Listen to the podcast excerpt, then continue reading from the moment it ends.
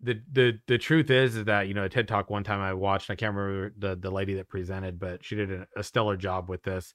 And she you know talked about uh you know time and how effective people who are successful utilize their time and how they make time for things. And things like self-care is important. Being able to unplug is important.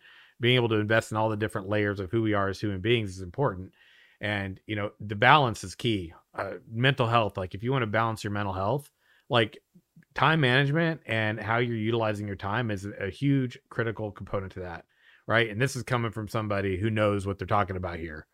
Uh, so when i say that you can take it to the bank I do this shit for a living right? Time management's extremely important. When people say i don't have time because i've got kids and i've got this it, it's just not true right? Yeah. Five ten minutes to engage in self care, to practice a breathing exercise, to you take a hot bath, to, to enjoy a candle, to enjoy a song. I mean, it, it's as simple as that when it comes down to self care. Yeah. Um, it doesn't have to be a lot of time. It just means that you make a conscious effort to go, I'm going to stop A, B, C, D, all the letters, and I'm going to focus on this one, X right here, this thing that is important to me to help me to be grounded, to recharge, etc.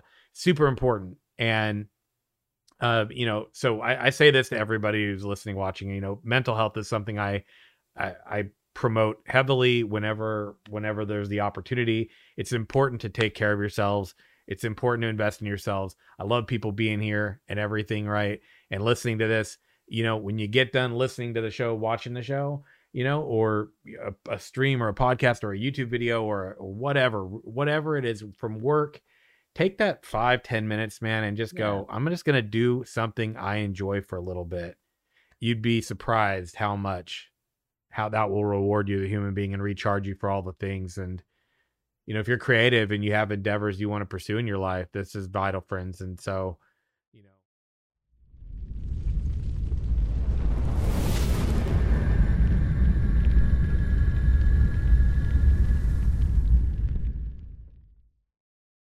Welcome to the party. We are looking for more, your podcast for all things gaming with a focus on MMOs, RPGs, game development, and gaming culture.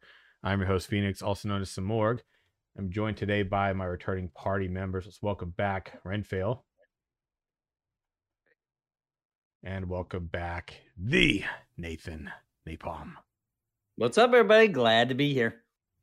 So, you know, I got to tell y'all before we get started, this is a little weird because uh, I took about three days off since I haven't I haven't actually live streamed or done a, any content creation since Sunday, and it's a strange mm-hmm. thing as a content creator to take that many days off. But man, the recharge is so good. Before we get started today, though, do have a give got a big give a big shout out to all of the Imperial Flames, which are the supporters here on Twitch. YouTube, Patreon, all the places. Thank you for keeping this party's bags packed, provision stocked for all of our adventures here on the show. Um, also, if you would like to leave us a review over on iTunes, you can go to our Twitter at the LFM Show. Look for that pinned post on the top. Click on the link, go over, leave us a five star review. And if you do with the comment, we will read the comment here on the show live. Um, and yeah, you can also call in to 1539 664 6801. Leave us a voicemail. We'll play it here on the show if it's appropriate. But let's go ahead and get dug in, gentlemen. What have you all been up to since the uh, the last show? Uh, you you, binge. you want to go, Renfell? Yeah, I was gonna say. Uh, I'll do mine quick. I've been binge reading. I finally finished the Mistborn trilogy, which is the first time I've ever read that by Sanderson. Um, mm-hmm. Banged that out the other day. I had a six hour, almost seven hour reading session on Sunday. I just decided I'm not going to game today. I'm not going to do Netflix. I just, it was like 4 5 o'clock. I lay down in bed and I just read until like almost midnight. Um, and then the rest of it's just been tabletop prep. Um, I got Fantasy Grounds picked up. I did a, a, a ran through with Volcanic he's here. Shout out to him. Um, I did a three-hour tutorial session with him on Sunday, a crash course in Fantasy Grounds, and then my brother and I did another like three-hour session last night. Um, so I'm getting all the tabletop prep stuff. Got costumes in the mail yesterday. Uh, published chapter eight yeah, this morning. Mm-hmm. Um, that's all. That's all. my stuff, and then just doing a lot of Star Wars: The Old Republic story missions because I could do those in like 45 minutes with a cup of coffee. And I'm supposedly I'm going to play New World tonight. I haven't mm-hmm. played in a week, but server transferred happened, and we got all the people from the other server on this server now. So I'm going to try to start maybe doing a static group or something like Tuesdays and Thursdays. But we'll see if that pans out. But I am planning on doing that tonight after the podcast. Nice. What about you, Nathan? Uh, yeah, I'm still playing New World, still having quite a bit of fun. Um, and uh, besides that, uh, just now because of the news on Cyberpunk, um, I actually literally just reinstalled it. I'm gonna play through it again because last time I played it, it just launched. It was super buggy. We're at patch 1.3 now. Mm-hmm. They got the roadmap for you know uh, getting the game where they want it to be. A lot of free content will be coming out between now and 2022. So I was like, you know what? Let me just go ahead and do a do a slower, um, you know, a little deeper, uh, playing around with side quests a little more, kind of uh, run through that game because it is a good game, right? Buggy, yes. Freaking awesome, fantastic experience. Also, yes. Uh, so I'm gonna play it again. It is a great game. Um, such a great game. I yeah, it had its issues, but I think especially if they can push out quality DLC and expansion packs like they did for Witcher 3, it could, you know, rise to that same level over mm. time, obviously. But Witcher 3 also, when it came out, was a buggy mess. Didn't have quite as it wasn't as much of a hot mess as Cyberpunk was, but Witcher 3 also had a rough launch and then went on to become like the best RPG I think most people would agree on. Um, That's a really good point. And the only reason a lot of people don't realize that or kind of forgot about it is because it stagger stepped the launch, which they should have done with Cyberpunk. It should have been PC, you know, get all the kinks and everything worked out, and then, you know, consoles, etc. So that's a really good point that we don't really think of the Witcher 3 as being buggy um, because they had all, they had a ton of time between the PC to console for that game the PS4 wasn't even out when Witcher 3 came out to PC. You know what I'm saying? Uh, so it was a it was a long time. Ooh, you know, this is a pretty good topic. I think to Volcanic Imp mentioned said I to Renfell. You yeah, see that? I'm responding. Hoping that yeah. we, you know, with the D and D game, you might also make not just have it as a podcast, uh, as a Twitch stream, but do it as a podcast too. I mean, are there, are there plans point. about doing that? There was not until now. Not a bad idea. Yeah. Uh, because it takes no, I mean, in the grand scheme of things, it takes an extra, let's say an extra hour in the grand scope of things, and it's not really even an hour because all you're doing is stripping the ad audio, getting Nope. the MP4, and then uploading it to wherever you want to post your podcast. Yeah. So it's it's at most an hour of your time. Yeah. And I would just I would just say the only other change would be that we need to make call outs on roles, Yeah. which you kind of naturally do a lot of times you're playing D and D anyway, but we just need to maybe call it out like yeah. um, cues so that know, the just, audio version they'll yeah. see what they wouldn't otherwise be able to visually be able to be aware yeah, of. Yeah, that's that's something we we would. The only the only downside to that is that we would have to all be conscious about. Yeah. Remembering to yeah. say, "Oh, I just got a 17," and we might not hit it all the time. True. Yeah, um, but, but if as long as we hit it enough, it'll it'll keep them, you know, interested in uh, How's it? How's That's it? that's a really good idea though, Volcanic. So thanks so much for that. I had not even considered doing a podcast version of it, Mm-hmm. um, which means now I have to think about that more and where we might want to. I mean, last time when I hosted the um, the second season of Mondays in MMORPG, I just did it through Patreon. And considering we're doing all the production through Patreon anyway for everything else, we might as well just host it through Patreon as well. Good. Because they have built in. You don't get as much mm-hmm. wide. The only downside of that is you don't get as much widespread. You um, don't. Yeah. Um, visibility as you would if you hosted it like Podbean or yeah, I use Podbean. Podbean's really really user friendly too, and there's I mean there's monetization options to that as well. But you know, like once I got it all set up, like getting it set up and kind of rolling in the beginning. To be fair, I had to go back with uh, the Ashes Pathfinder podcast and I had to go back on that one, and I had like two years of audio, and I had to go through and I redid the audio. But the audio part and getting it to the podcast places is is the easiest part of doing it, versus like you know doing the YouTube VODs and highlighting it and editing and cleaning. That part itself, I have someone helping me with, but overall, in the grand scheme of things, yeah. that that the video stuff takes more energy and time comparatively than the MP3 by far. Um, you just have to make sure the audio is good. That's so easy to do. And then you know Podbean bumps it. You can bump it to like iTunes and uh, I have mo- I have amp on the Amazon Music. I have it on there, and I've got it on Google playlists, and I've got a handful of other places too. And it's just like Yeah, we might have to chat about that at- whenever Yeah. we meet up for the first session because um, there will Okay. be some logistics that I'll need to that I'll need to work through Yeah. to get the first episode up. But if we're gonna, Yeah. because what I figured on doing is we do we do the live stream and then obviously I've got the recording for YouTube and then that would go out like a you know not a week later because if we're doing them Sunday nights I figured we'd push those on like Thursday or Friday to YouTube. And I don't know if we want to I would probably want to. I don't know if I want to stagger everything or put everything out. Like if we're doing it to YouTube that day, do the podcast the same day, or stagger it so that the podcast is on. Excuse me, the live stream's on a Sunday, YouTube's on a Thursday, podcast is on a you know Saturday or something. I have no idea. That's that's food for thought. Yeah.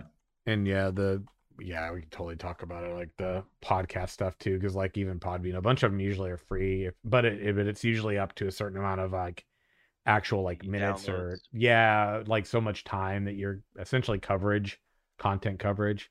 Um so um yeah, uh kind of like gets you thinking though, doesn't it? Because like what are all the things that we can be doing? Kind of catches us or kind of like zones us into talking a little bit about where we're at on the D&D. Myself, I've just you know, uh, I'm going to be, you know, after last week's conversation, there were some things that was like kind of like building up for me a little bit and I kind of had a week of going, you know what? Kind of like fuck people, man. I was kind of like fuck people, you know what I Mhm. mean? Like for a little bit I was like I'm not going to worry about everybody else. Like I'm I am I have the problem as a human being of caring a lot about others and putting that sometimes like ahead of myself as a human being. Um you see it in like what i've done for a profession and everything for years like i always looking out for others always caring about others putting other people first i'm kind of like i'm gonna put myself first and be like fuck people for a little while you know what i mean? Like focus on me uh, make myself a bit of a priority and that's kind of what i had to do. I had some things going on that i had to focus on and it, it was great because like i actually it was like the you know day before yesterday it was like i'm just gonna reground myself focus on like what i really want to be doing with my time my energy you know the people i'm investing in because this is important to do. Like real talk you know this isn't shitting on anybody. Like you get one life you got to make sure you're investing in the people in the relationships that are valuable that are important to you in projects or time commitments that are actually gonna you know come full circle. Like you know that's mutually reciprocal whatever you want to look at. Like you get one life you got to invest your energy and stuff that at the end of the day at the end of your life you can look back and be like I, okay i'm good with that I, I i'm good with how i did that as much as possible right and There's a really good. Um, Yeah. I don't know who talks about it. One of the entrepreneur guys I follow. mhm, um, you know, it doesn't really matter to some degree. I'm saying this with a,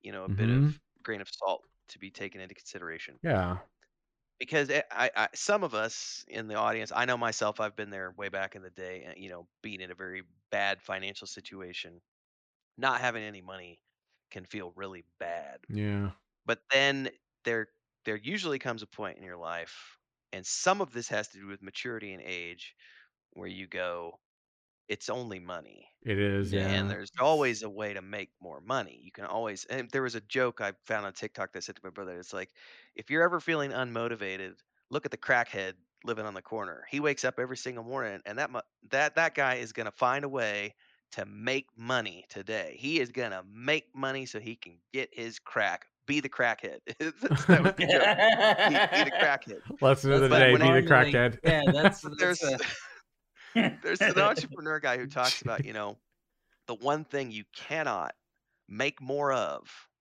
or get more of Yeah. is time. time man i say it so all the, the time most important investment you can make in your life is the investment of your time because money is just money it can come and go you Mhm. can make more of it you can get more of it you can lie cheat steal whatever you can get more money but you can't get more time no so it's vitally important that you invest Yeah. your time in the things that are going to make you happy.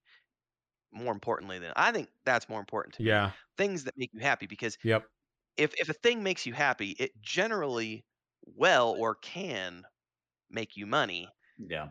if you're monetizing that passion.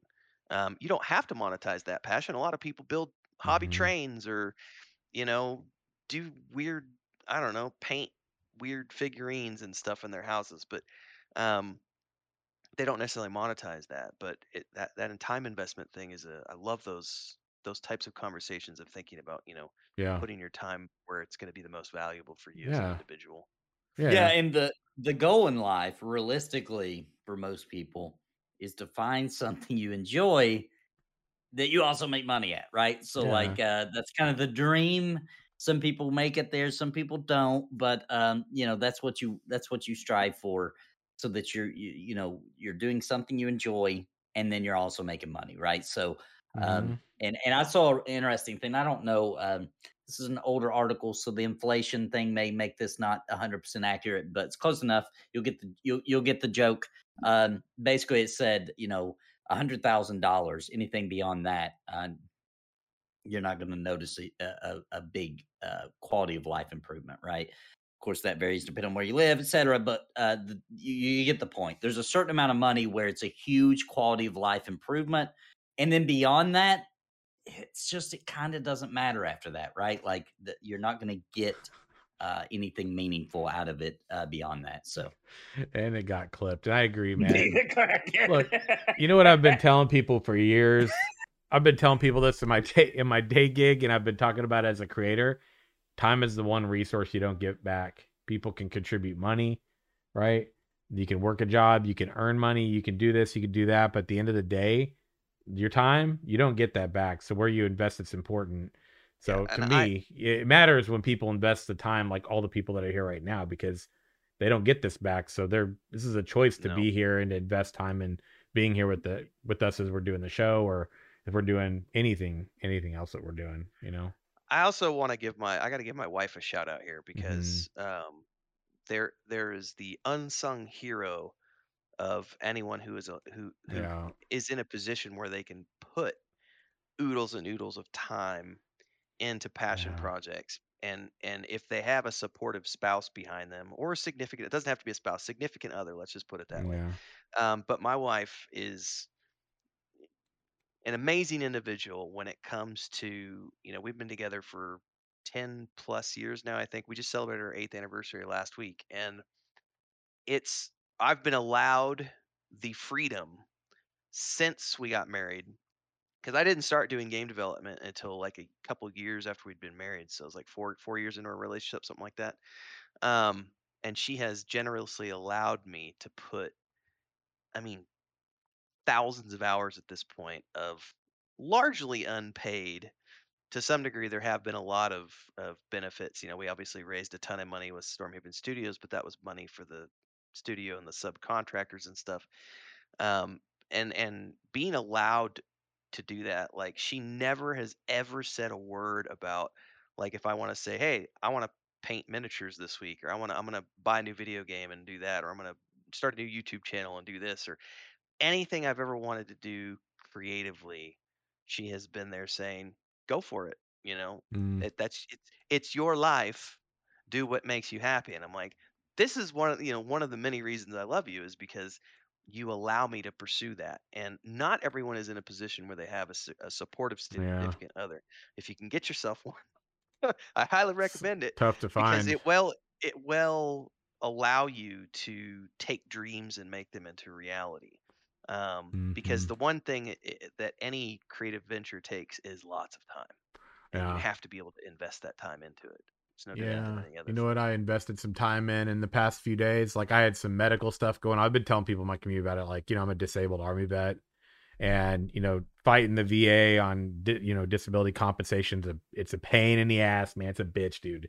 It really genuinely is. It sucks sometimes. And I'm in the middle of essentially the final stretch of a, of a decade, well, technically 20 year battle of all the stuff I've been dealing with or whatever. So I've been dealing with that and some other things or whatever. And, you know, it was really cool because like I had to take some time. I didn't work this week in my day gig. I was like, there's no way, dude. I'm not gonna be able to do it. I'm not gonna be psychologically able to be there to click into everything. Um, had some stuff guild related. I was like, can't do it this week. Can't do content creation Monday, Tuesday, Wednesday. I just can't. I can't. I don't have the capacity. I need to focus my energy in doing this thing, focusing on these things. But I did. I I took a I took a a page from my partner's playbook, which is go with the flow. You know, yeah, I'm lucky. Yeah. You know, she's she, she she is one of those people. Like she's, you know, I've I've done this for a long time, and I you know I've had a few partners along the way, and I haven't had a partner that was there that looked out for me and it was like really pushed me to do it and like pursue my passions and my dreams and we we both do that for each other and you know this week I was like I'm just gonna go with the flow. I'm gonna go do my thing. I'm gonna come home and I'm gonna see what I feel like doing. I did a page or I think I did a couple pages on ESOHQ very casually did them right? Um I kind of focused on like some other things I'm working on and I sat down one day and I'm you know on the days when this is like for me this is like how it gets truly like you the today's title is homebrewed right? Today's episode we're talking about home brewing and that's not just you know about beer but also it's about like it's about content creation and like d&d campaigns and creative endeavors and man i my book my book that i this first book that i'm working on like I have a bunch of characters that I know are going to exist in the timeline, right? In different periods of time. They're iconic to certain points. Like they're very important in pivotal, uh, pivotal points in history for the timeline for like this universe of mine, right? And dude, I knew I wanted there to be this like, you know, this sort of like speech to the people and sort of like a, a caption of like a character in the moment that defined something big and important and I was literally in the process of driving to one of my appointments and I got there and it was kind of like it started, you know what I mean? You know, you know how it is, Renfell. You know, when you have like that that it's like the dialogue is kind of like playing through your head of like this person and how they're doing something, I, I assume. And like I, I had this dialogue playing it for this guy and this like sort of like third person narrative for, sort of forming. And I was like, how can I describe this? Man, it just came from me. I went to this appointment. I'm on my way home and I'm in the car. Boop, there it was. It just all played through. The narrator talked, did it all. I was like, oh shit. And I'm driving and I need to write this shit down. No, no, no. That's when voice recorder yeah. becomes like your best friend. Because yeah. I have had so many moments where this thing has yes. saved my life. Like where it's been like, I'm mm-hmm. just like, mm-hmm. oh, turn it on and just blah blah blah blah, blah, blah and then yep. I've got that later. But yep. the funny thing, I do I still remember um in that first Saga of Lucimia book, Echoes of the Past, uh, one of the main characters is a general called Stigwell. And I still to this day remember exactly when that character and there was a scene which isn't in the book, but the uh-huh. scene in which that character appeared. Um, my aunt and uncle used to live in a place called Nixa, Missouri, um, mm-hmm. which is near where I grew up in Springfield, Missouri and I was going to visit them. It was a wintry day, and I, it had to have been 2000, 99, 2000, somewhere around in there, because oh, that was when I was doing the D and D campaign. Okay. And um, I was driving down the road to go see them, and there was this little section. There was a, four-way intersection, and one corner of it was just this little wooded, like two acres square. And as I was driving by, it, the snow was coming down, a very just a, a mild snow, but I looked into that patch of woods with the snow coming down and snow covered forest and everything, and I saw General Stigwell at the head of like a group of 25 guys, mounted cavalry, just all bundled up and trudging through on their horses, trudging through this copse of trees. And I was like, that's Stigwell. And then I that just that that character just popped into my nice. mind and I knew exactly what I had to do with him and how he was going to fit into the story and I still never forget it because that to this day that was like the most vivid character creation moment I've ever had because he just appeared in the forest and I was just watching him ride through with his men and I was like man so awesome. of course I was also smoking a lot of weed so um, that didn't hurt back in now, the day let me tell you about so, the pipe so I I I'm a big a big huge believer in that those moments um, of just your imagination yeah. and your yeah. your uh, creativity juices kind of flowing for you um, will yeah. not happen if you do not unplug, right? Like yes. if you're constantly got oh, YouTube oh, playing oh, something, if you constantly got a podcast, you constantly got this and that, uh, you're always entertained, then it makes it impossible for that. Like, and it doesn't matter, right? Like happens to me in the shower, happens to me when I'm driving. Driving is the biggest. And and if you look back, um, uh, Star Wars uh, and Star Trek, this kind of coincidence, but uh, both in the Nevada dre- desert. The thing they have in common there, the, the reason probably both of them were in the Nevada desert is this long roads with nothing interesting nothing. to see. So, you know, they Your just brain. time to think, time to just brainstorm, right? So, uh, driving is a big one, right? If you can get that phone off, turn off the radio, and just let your mind wander for a while, man, you would be shocked at the uh, amount of uh, things. But mm. like like Rimpo said, man, I know I've got my phone ready to start recording if I if I start yeah something good. It's funny. There's be- a um, oh, go ahead. Go so, sorry. No. I was thinking there's a good friend of mine, um, my D and D mentor actually. Um, he's he's he's a firm believer in in lots of different things, and one of the things that he's a firm believer in is that one of the reasons humanity lost its ability to do magic was because of the dis- the distractions hmm. and he used the radio as the perfect example and i always loved i loved the way he presented the idea was that we've become disconnected he said it's kind of like if you're if you and i are having a conversation and we're both in the same room i can mm. hear mm-hmm. you clearly clear as day but now let's move you to the next room over and put a radio in between us we can still talk but we have to talk over the radio and it's harder to hear you because of that interference. And if we go another room further, or the radio gets turned up louder, suddenly I'm getting to a place where I can't even hear you anymore. And he always used that as, which I think I'm keen off of what Nathan was just saying about the distraction because but his point was, you know, this is why humans can't do magic anymore, or why it's mm. become so prevalent in our myths and legends, but not in modern day society. Mm-hmm. And, he, and his reasoning is because we've gotten distracted by modernity, by technology. Technology has replaced magic, and of course, we can do magical things with technology, but it's not the same thing as that organic, mm. you know, uh, uh, connection that we may have had at one point in time with the planet and the universe around us but also I think it works great for the the creative analogy that Nathan was saying because um, as much as I love this thing, I did not. I, I was very slow. I was late to the game with this. I did not Me get a too. smartphone until 2015, and I only got it because I had a contract with uh, TripAdvisor where they were sending me around Mexico to work uh, on these resorts and do photography and stuff. And the contract stipulated that I had to have WhatsApp. And up until that point, I mm. still used an old brick Nokia and I had a newer one, but it was still, you know, like I bought it when I got to Mexico in like 2010. Um, and I got a smartphone because of work. And then, of course, since then, I have come to rely on this thing a lot for work. And there are a lot of amazing things that you can do with this tool. However, however, you know, it's also the great distraction. I can't even take a shit without taking this thing into the bathroom mm, with me. Me too. Yeah, I freak out. I freak out. Like I'll be holding it you know, like, yeah, no, I can't take, I can't go yet. I don't know where my phone is. You know, and that's sad. You know, that's I have, freaking I have sad. gone looking for my phone. Yeah, like, me too. I'll be like hunched over, like, oh, I gotta go. Well, it's like, just go to the bathroom. Like, where's my phone? It's funny. Must be entertained for those minutes. so sad, and, and it's worse knowing it too, because it's like, ah, throw the thing away. And it's this is another area where my wife is much better than me because she went to visit. She's visiting her family right now, and she hates the phone to the point where when she goes and visits her family, she'll put it in the room and leave. I'll only hear from her like once every three days when she's visiting family because she was just like, I hate that damn thing. I don't want to touch it if I don't have to.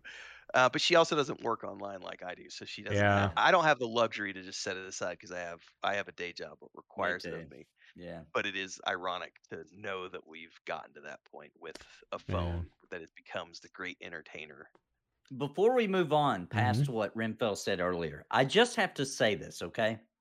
It's real easy for us, all right? It's real easy for us to just sit here in 2021 and be like, oh, yeah, all those old kings and pharaohs always had a magic advisor. They used magical sources and they had even had situations written in history where they had like standoffs between mages, right? But oh, they just didn't understand what they were doing and they just didn't know, and there was no such thing as magic. It's a little bit bizarre to say that. And these people were doing technological advancements we can't do today, right? So they, they weren't stupid, okay? They built incredible freaking structures that we can't even replicate with laser and computer technology today. So to say they mm. were mm-hmm. stupid and that that stuff didn't exist right. is a little bit stupid of us, right? Like we're the idiots, right? We can't even do what they did, but yet we think we're smarter than they are, right? They yeah. did, in my opinion, they did everything cool that we can do today, but not with technology. They did it some other way. And it, and it, once you can look at, at history that way and you're like, we don't know how, we don't know what they were doing, but they were doing something we don't understand today. And the only way we can explain it is to say it was magic, right? The old masters of painting, look into that. How did they paint so thin that we can't even print with the with printers today that thin as the paint covering masterpieces, right? Michelangelo, etc. How did they do that? How we have no idea. We have we say we have all these theories, but they're impossible, right? They'll be like, "Oh, they just mixed a lot of water." Then do it again. Then do it again. Do it right now. If that's if you know how they did it, then do it right now and you will have a multi-billion dollar painting overnight. Let me promise you, you can't do it because There's they were really- using something we can't replicate today. There's a really good show, and I haven't watched it in a while. Uh, it was called Alias, which was J.J. Abrams' first Oh. big TV show. And it was really cool because I went into it thinking that it was just a spy show. And I, I like spy shows. But then you get into it and it's like, oh no, this is not a spy show. This is a spy show with a heavy fantasy and science fiction Mm. underpinning where everything they're doing is to track down like these prophecies and they're looking into Michelangelo's works and the things that he was doing back then and how he was tied to the secret organization who's prophesying the future and oh my god alias is such a cool show if you've never watched it it, it was like 20 years ago now um with um but it's such a good show because it has the underpinnings and you were talking about michelangelo and i was remembering some elements of that show where they were going into the heavy occult nature of a lot of what Michelangelo did, or Leonardo as well. as- Excuse me, um, and and how we can't explain those things or even replicate them. You know, it's it's it's it is a great mystery, and you can't just put it all on aliens. You know, Right. And that's what we do now. We're like, oh, it must have been aliens. Come on, man. Come on. Was there a little bit of that? I don't know, maybe, but come on. With the aliens like tra- traveling all over the world, teaching everybody the same crazy, weird, magical technology or whatever. I mean, uh, I don't think so. I don't think so. They were doing things differently in a way that we just don't even conceive today, right? Like they had to be. There's there's just no other explanation. Because even even the I'm telling if anybody believes the official story on how they built the pyramids, you're crazy. You mean to tell me they were building? You mean to tell me that for hundreds of years they were building a tomb for a pharaoh that didn't even exist yet? No.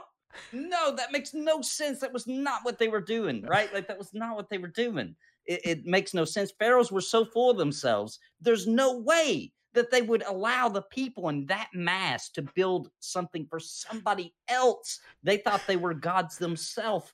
They would not have done it, it, it. It's it's completely against everything to believe the official story. It's wrong. It's just the best explanation we have right now. That's you know, what- you know what I love about the moments when you go napalm is sometimes you recognize your audio level and you kind of like soften soften yourself a little bit from on the way back down. He like he kind of can starts to peak and then he's like, okay, yeah. okay, yeah, I can hear. it. I've got it where it plays back, so I recognize when that's I'm so going low, good, but- dude. you know, I can say this.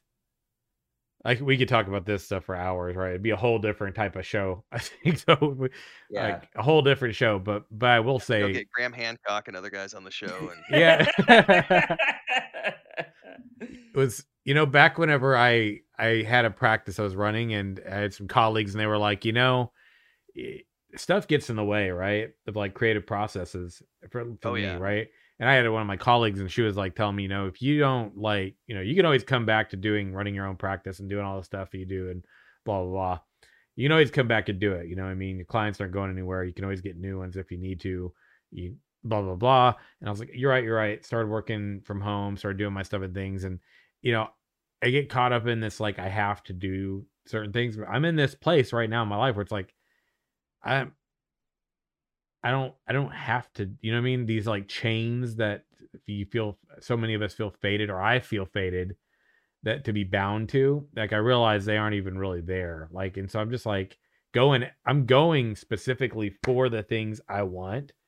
And so you know take two days off of doing content creation and just not doing anything and like committing to not doing anything is beautiful because it's like the I, I recognize it's when I used to do my music more frequently too because I'm a singer songwriter, right? And I used to like have my weekends where like I wouldn't be working and it was like ah, and if I wasn't doing anything else, I would just like get pulled into my creative process of like working on a song or doing something like that. And it's like for me, it's like gravity. The moment I stop the wheels from turning in my brain and I just like let my allow myself to sort of like just be, I get pulled into my creative nature like gravity. There's also something to be said. I mean, Joe Rogan has some controversial opinions on his on his podcast sometimes, but there there was an episode he did, and it's been a couple years ago now, where he talks about it is it is more challenging for individuals who have children um, than it is for those who don't. Um, as an example, Mm, but so many people, and there's a there's a greater point to this I want to make real quick. Um, so many people get stuck in this situation of I have all these bills that I have to pay mm, and all these responsibilities. So I have to I have to do this job to pay for all hmm these responsibilities and only after that do they consider self-care or, or do they allow themselves self-care. And by that point it's very difficult for most people to find any sort of energy to focus on a creative project Yeah. because they've spent all that energy in that 16 hour day of the commute and the kids and the spouse and the job and all these other things. But there's also a very, and I'm going to say this because, and I feel like I have the authority to say this because I have been, I've lived in multiple countries. I've traveled around the world. I've done a lot of different projects in other countries that I haven't lived in. I know where you're going with this. And yeah, so um, capitalism, and I'm not, I swear I'm not being political. I just, I, I, but I have to mention this in the context of a greater conversation. A lot of people in the U.S. like to blame their problems on, you know, like, oh, I can't succeed because of these things. There was a brilliant video I saw somebody recently talking about, and he's he's from Eastern Europe, and he's like, the problem is not capitalism.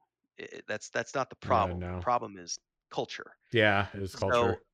When he said you see all these stories of people like me a- an eastern european or an or an indian or a russian or a chinese person coming to the united states and within two years they're financially stable own a business own a house they're bringing their family members over and they have achieved the american dream. That's why they came there.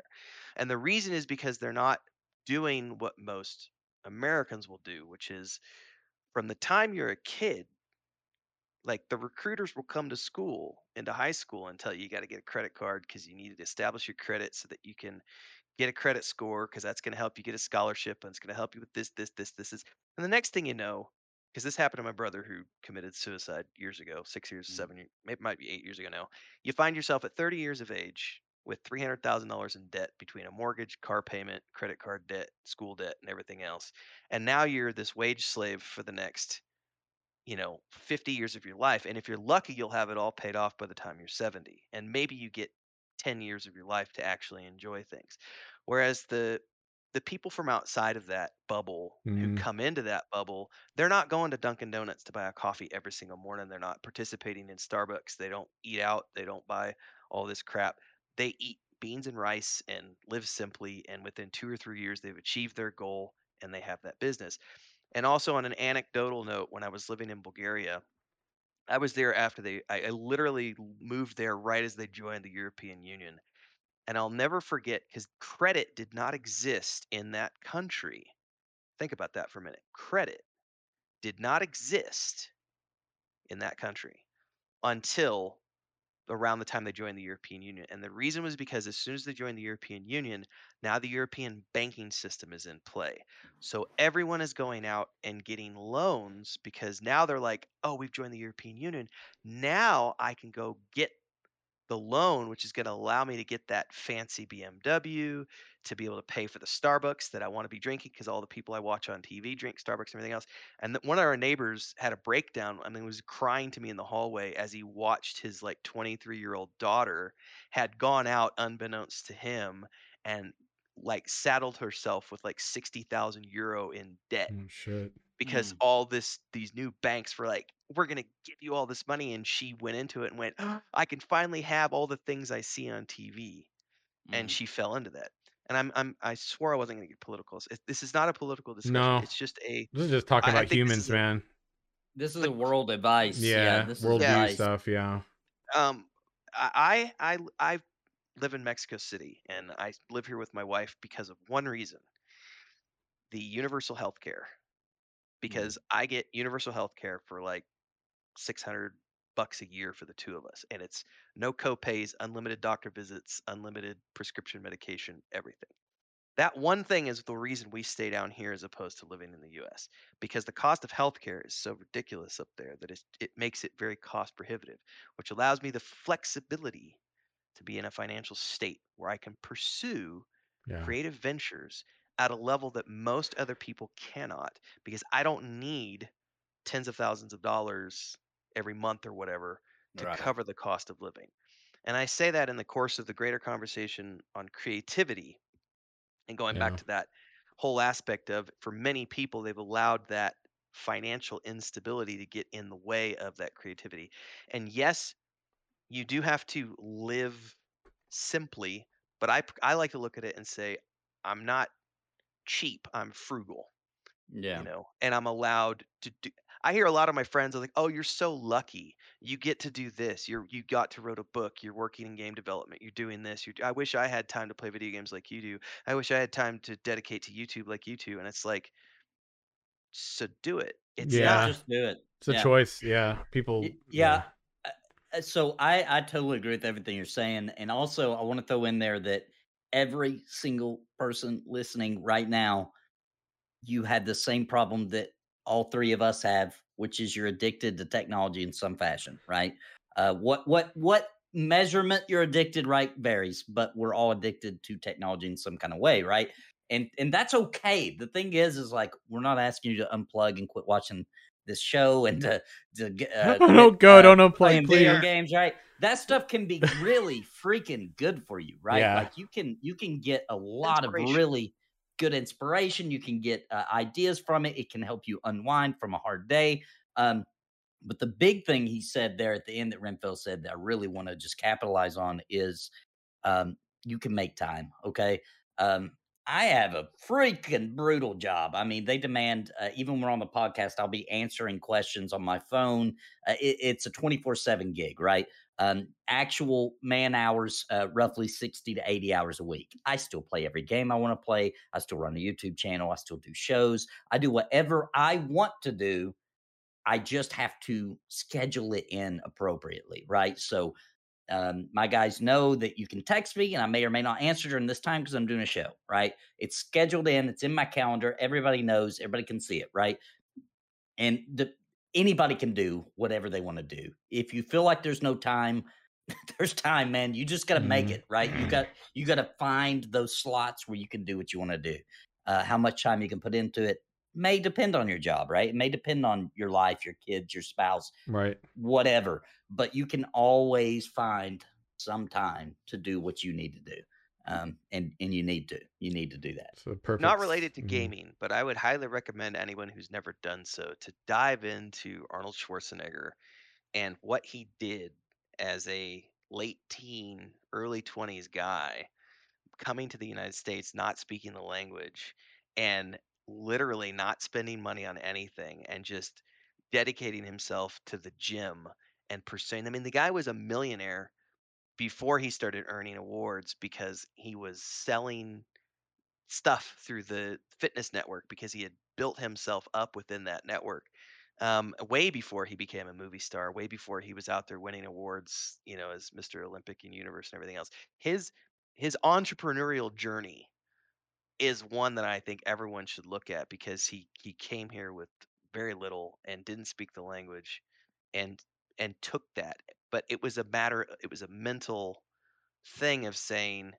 this is what has to be done to make that happen Yeah. um, and it does require a some level of psychopathic dedication too because it's like to be able to singularly focus on something a lot of people have said that a lot of entrepreneurs probably have a little bit of adhd because they they can so singularly focus on that one Mm, task hyper focus. um, to to the point where it, it becomes an obsession that may Mm. be true i don't know You Yeah, know- it probably is. You know, the um one of the things I was thinking about was, you know, we're talking about when you want to homebrew anything. You want to homebrew homebrew your stories, your campaign in D and D, your anything. You want to be creative. Like one of the things is time management, man. It, it really does come down to it. And you know, there was a TED talk once, and this is going to tie us into the promise. We're talking, we're talking like real talk sort of stuff here, but it all ties back into the title of the show and what we're doing. And the the the truth is is that you know a TED talk one time I watched I can't remember the the lady that presented but she did a, a stellar job with this.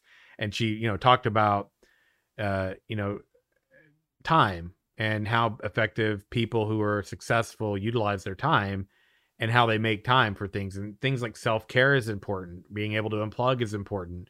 Being able to invest in all the different layers of who we are as human beings is important and you know the balance is key uh, mental health like if you want to balance your mental health like time management and how you're utilizing your time is a huge critical component to that right? And this is coming from somebody who knows what they're talking about here.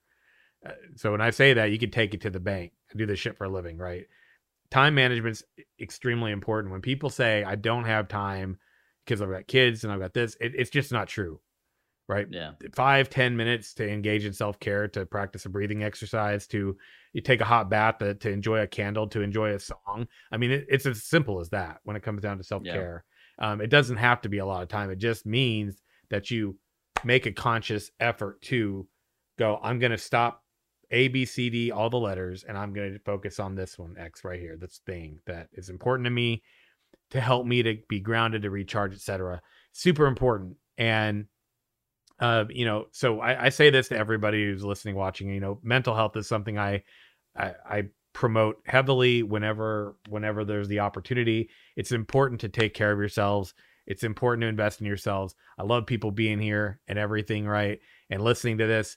You know, when you get done listening to the show, watching the show, you know, or a, a stream or a podcast or a YouTube video or, or whatever, whatever it is from work take that five ten minutes man and just go i'm just going to do something i enjoy for a little bit.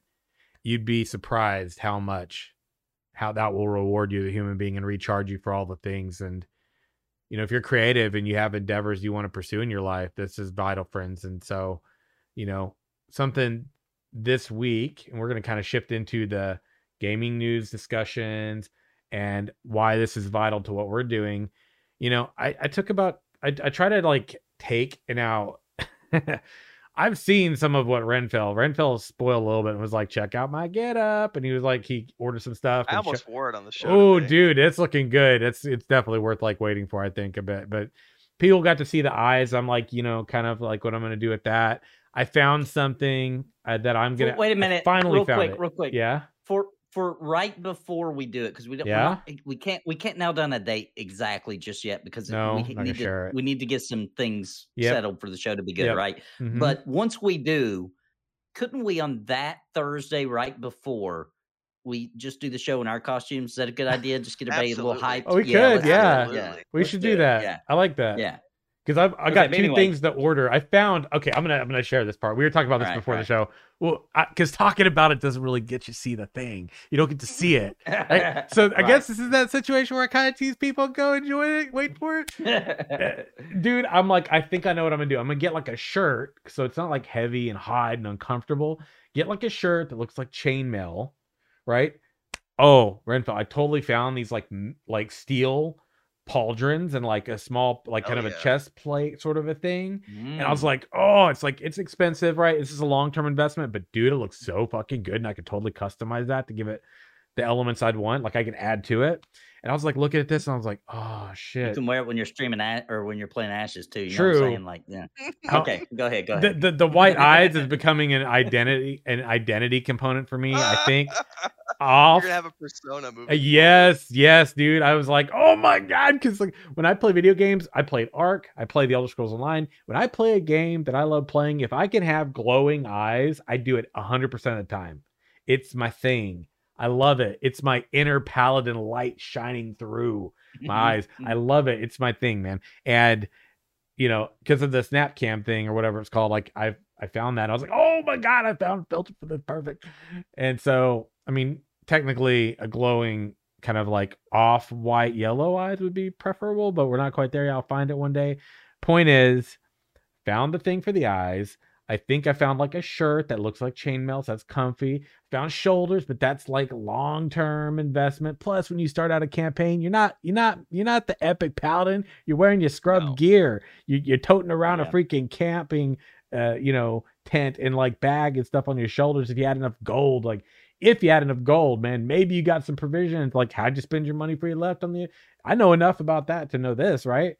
You you're not epic. Part to me yeah about the early stages if you really want to dive into that part mm-hmm. of d&d is when because they didn't used to have like when i played second edition add they didn't have all the like kits that you have now just explained in the player's handbook where it's like oh you could chip change the you've got the explorers pack and the dungeoneers pack and the mm-hmm. blah blah blah and those things come with like a crowbar opinions yeah. backpack mm-hmm. tent but back in the day you know you used to have to kind of pick all those things and say these these are what my character has and if you want to get into that mm-hmm. element of the campaign can be a lot of fun because you start having to think about, well, this all weighs this much and yes i only can carry this much yep. and survival so one of the things my my d&d mentor ted used to fuck with me so bad was mounts because mounts are the one thing that can enable you to carry a lot more and to get around the world mm-hmm. a lot faster. So he would do everything in his power as a DM to just constantly be throwing random encounters at me to try to kill my mounts because that was like this this ease of use thing and he was like, "No, nah, man, you need to be constantly on your toes." And so we're out in the wild and like every you know, every chance he had, he'd be throwing um, opportunities at me. But that that aspect of it, of when you first start off, amount is really really important because you don't have a lot and you need stuff to help you. But then as you progress, you start to get abilities that make you more powerful with or without the gear, and that's when you can start to transcend that a little bit. Yeah. And also, you start to get gear that can't be stripped away from you as easily as just a normal set of like leather armor can right. be. You know, you get items that are magically attuned to you, um, you know, things of that nature. So I love the what I love where your headspace is at. I am going to spoil yes. something very quickly. Oh, okay. and I, and I do have to show this because okay. um, I do have this really cool pipe that, that, my brother got for yeah. me. Um, he sent this for me for Christmas last year or my birthday, I forget. Mm-hmm. But it's actually from Missouri. It's called Missouri Meerschaum Company, and they do corncob pipes. But this is literally called the corncob hobbit or the corncob shire i forget which one it is but they have a line of lord of the rings inspired corncob pipes and he sent me this years ago so this is one of the props nice. that i will be using in the upcoming show but it is a it's it's, it's a cool little um corncob i've never had a corncob pipe before i used to smoke pipes a long time ago when i used to I used to smoke a lot of cigarettes way back in the day, and I used to have a pipe collection, but I gave that up years and years ago. But I have been inspired to uh, uh, take up the, the the halfling leaf. Get into role uh, for this for this show.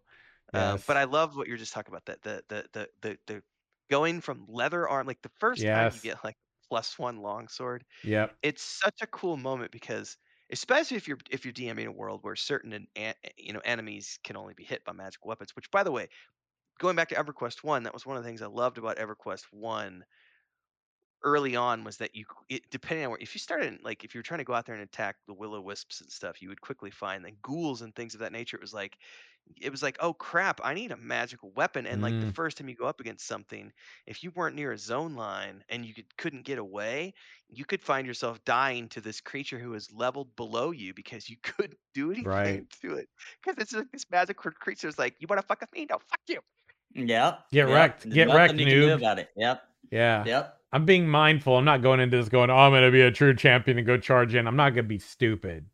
Right. Yeah. I'm taking this shit seriously, man. I'm going into this world like it's the real deal. So, yeah, zero fucks given. I'm nerding out. And and I like that. Everybody's yeah. got a TED. Everybody's TED. Hashtag everybody's TED. That's a good tag. Isn't it though? It's yeah, you know, it's like Pretty a good. gift. It's like I can't control it. Just kidding. and also, real quick, guys, I'm gonna give a, a little piece of advice. Yeah. If you, if you don't have time, I'm gonna give you two to four hours of life every single day. You ready? Yeah. You don't have to get eight to ten hours of sleep. No. Six hours is plenty. It's freaking plenty, dude. Six and, hours. There's two to four hours. Man, and you're that, welcome. That, that ties back into Schwarzenegger has talked about. He only sleeps five to six hours a night. Same thing with need. The Rock. All these guys who are like super, like super successful, none of them sleep more than five or six hours a night. Yeah.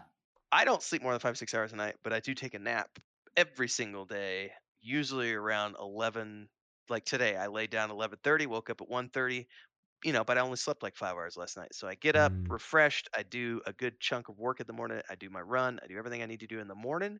Once that's out of the way, I take my nap. I get up from my nap, and with pretty much every single day, usually from the time I get up from my nap, which mm-hmm. is you know 1:32, until I go to bed at night at like midnight, all of that is me time because I did all my day job stuff in the morning bracket in those like five to six hours when I first got going in the morning. And that's the other thing too is I love I love having a job. Shout out to my job um, where it's not hour related. It's objective based. So yeah. as long as I get my objectives done, who cares how many hours? I mean, that's the one thing I hate about any job that requires you to punch a clock. I do feel for you because uh, that yeah. does kind of suck and that does take a little bit more out of your day, but you can always find time because you don't need eight to 10 hours of sleep every night. I love that. That's really good advice. Yeah. You know, I'm, uh, Oh, sh- sorry. I'm like sitting here looking at the tabletop group DM, and I just saw the, the announcement of well for us. Yes, I, I have well, access I to knowing them, but it looks like it's coming up soon. So I we can say that because I think I put it on my I put it on my announcement today in Discord. Shit. So we're going to be doing our first internal session. Is the plan is to do that on November seventh. Um, and that's going to be the session where we go in and create our characters, play around fantasy grounds. I'll have to set up uh, the overlay, make sure I got everybody's mm. screens where I want. That's the only downside, and you'll find this once we dive into Fantasy Grounds. There's so much going on that you run out of real estate really quick because it's like, well, I want all these tabs open, but I don't have enough space for all these things. And and you know, I guess if you have multiple monitors, that can help out with that. But um, um, that first session because my brother and I did a good chunk last night and we got done and it was like we didn't do all the things we needed to do and we did like two and a half hours. It was like I think we're gonna need two. We might be able to do it in one session, mm. but I think we're gonna need two sessions to get everybody all their characters created Oriented. and to run through like a couple of you know um, skit sort of things demo sessions just yeah. to make yeah. sure that we all we got all our kinks worked out so mm-hmm. if we mm-hmm. if we don't start on november 14th it'll be november 20 a seven and good things take time. Sorry, got to invest and make sure we're, so, we're we're doing this for reals. So so correct me if I'm wrong, but um, also me and Sim, if we wanted to, right, we could pull up our um, from our end the um, the tabletop simulator, right, uh, Fantasy mm-hmm. Grounds, set up our own overlay, record it on our end. Couldn't we? And we would still see everybody else's dice rolls and everything. I believe that's how Fantasy Grounds works, right? I think you still see the die. I think everybody. I think you still see everybody's dice rolls still kind of splatter on the screen. Pretty yeah, sure. You see, every, you yeah. see everything. I mean, the yeah. only ones you won't see is if I choose to hide the you, DM rolls. Yeah. Right, right, um, right. But right. otherwise, you'll see everybody's everybody's rolls, rolls. Cool, and cool, little cool, avatar pictures and stuff. I remember that from before when I did no, it too. We'll show. If, I was. If you guys want some custom avatar pictures, oh. I could throw some stuff together too. Well, they do have a bunch of mm. ones that came with it because I purchased them. Are they good? They look good. They're pretty good. Okay, um, cool, cool. But cool, I was cool. good. That was one of the things I was going to leave up to everybody is when we get in there for the first time. If people don't like the avatars that they have yeah. in the system, then we can get custom ones made from that. But well, actually, Sim good. has tons of art he could use, right? Don't you? You have like tons of ones that look like you. Uh, right. They're kind of emotes, but I mean, t- essentially, I could utilize some of that. As, yeah. I could just tinker around with it, and yeah, I could. Anyway, it's, it's, that's it's semantics, pretty, but it's pretty awesome. And yeah, we are planning November seventh is going to be our first internal session. If we can pull it off, then we'll stream the first session of the fourteenth. But I'm nice. thinking it's probably going to be the twenty first. But we'll announce that. So, yeah. We'll announce that closer to the date. Yeah, um, for sure. And then we should have uh, the plan. I don't know if I mentioned this last week, but the plan is that um, unless there's something catastrophic that happens, um, we are planning on on unveiling everything to the public on the first of November, November, which will be when everybody can go follow the social media channels, sign up to the newsletter. If you mm-hmm. want to play the mm-hmm. point and click demo, that'll be available on the first. Um, but where we're going to be streaming, that's the most important thing. That's going to be available. We'll, we'll point everybody in that In that direction, direction. first. So I think that first is like a Monday. Uh, yes, it is actually. So that that episode on the fourth, when we do that, we can talk about it further then and and remind people to go to those places. But Oh, it's yeah. it's it's upon us. It is almost upon us. It's not far. Almost Uh, there. We're getting we're brewing things up. It's it's brewing, man. It's Get all ready for the most nerdiest shit you've ever seen because It's we gonna are be gonna nerdy. nerd the, yeah. We're gonna be, you know, I don't know if the I don't know if there will be a comparable um group out there how nerdy we're gonna actually get. We're gonna go- Yeah, we're gonna. I'm, I'm, I'm, I'm going full on nerd, man. I'm yeah. zero F's given, dude. I'm just gonna get into my role. I'm gonna have fun with it. I don't care. I'm just gonna, yeah. Let's do it. My poor Well- wife is still so terrified because she's like, I don't know what's gonna go. I don't know. I don't know how I'm gonna follow along with everything. And I was like, you don't really have to because we got people who are and, and I was trying to explain her the other day 'cause she, she's not here right now, so I was talking to her about over the Mhm. phone how we got everything prepped and purchased and and she's stressed because of her English. And I was like, don't be. And she's also stressed about tabletop. I said, you don't understand. One of the coolest things for anybody in tabletop is when they find a tabletop virgin. Yeah. they get to suck them in. Yeah. Yeah. It doesn't matter how bad you are at the beginning. It's the Yeah. ability to convert that person. And see them having fun doing Yes. what you've enjoyed for years. Yes. There's nothing like that. You know what I mean? Uh-uh. Like it's it's uh it's so much joy for everybody, Yeah, right? To a- see and- and, and especially for her, right? Like Sim's not done this, But he's I played mean, a lot of come on, he's he's he's lived this world Yeah. and life, right? You know, so it's going to be really fun to see her really like having fun with it. I mean, I'm Mhm. I'm super. I don't even know her, and I'm super excited to just see those moments where she's just like into it. You know? And I know from my brother's perspective, he's tried four or five times to get groups together to do Yeah. Mastermind event over. So he's super stoked to finally be able to do the the thing in its entirety, and he actually be able to do that. So um, I think it's going to be because we have you know, and like with Sim, you've never done D and D before either, so it's going to be Yeah, a very not really. It's, it's going to be a very interesting. Three sessions total ever in my whole life. One way back in the day, I can't remember. Then two other ones, and the two other ones were kind of their own runoffs. It was like in guild, and you know, my experience has always been like I I think I was prepared to potentially take it more seriously than I think some other people were. No, not you know talking bad about anybody, but I I was. You know, really wanted to learn, and and my experience has always been there's a lot of people around me that have wanted me to like there's a lot of people who've expressed interest in D&D, right?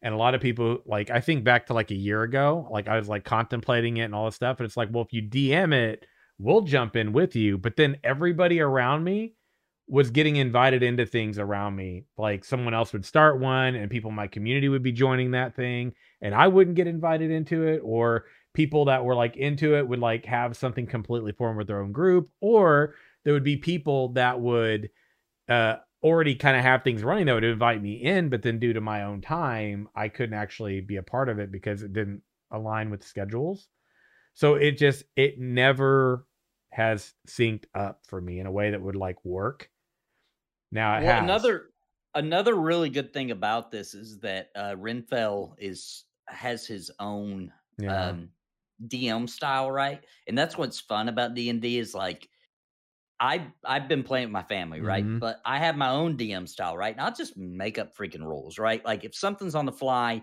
and I don't know the answer, I'm not going to dig through the book, right? I'll just make up something, I'll flavor it up, I'll you know whatever. So that's what makes D and D so cool is the home brewing aspect of even like we're not running at first, we're not running a homebrew campaign, we're doing an official one. yeah But It doesn't matter, like no. there will be homebrew in there on the fly. Renfell's Yep. going to be making decisions, making stuff up.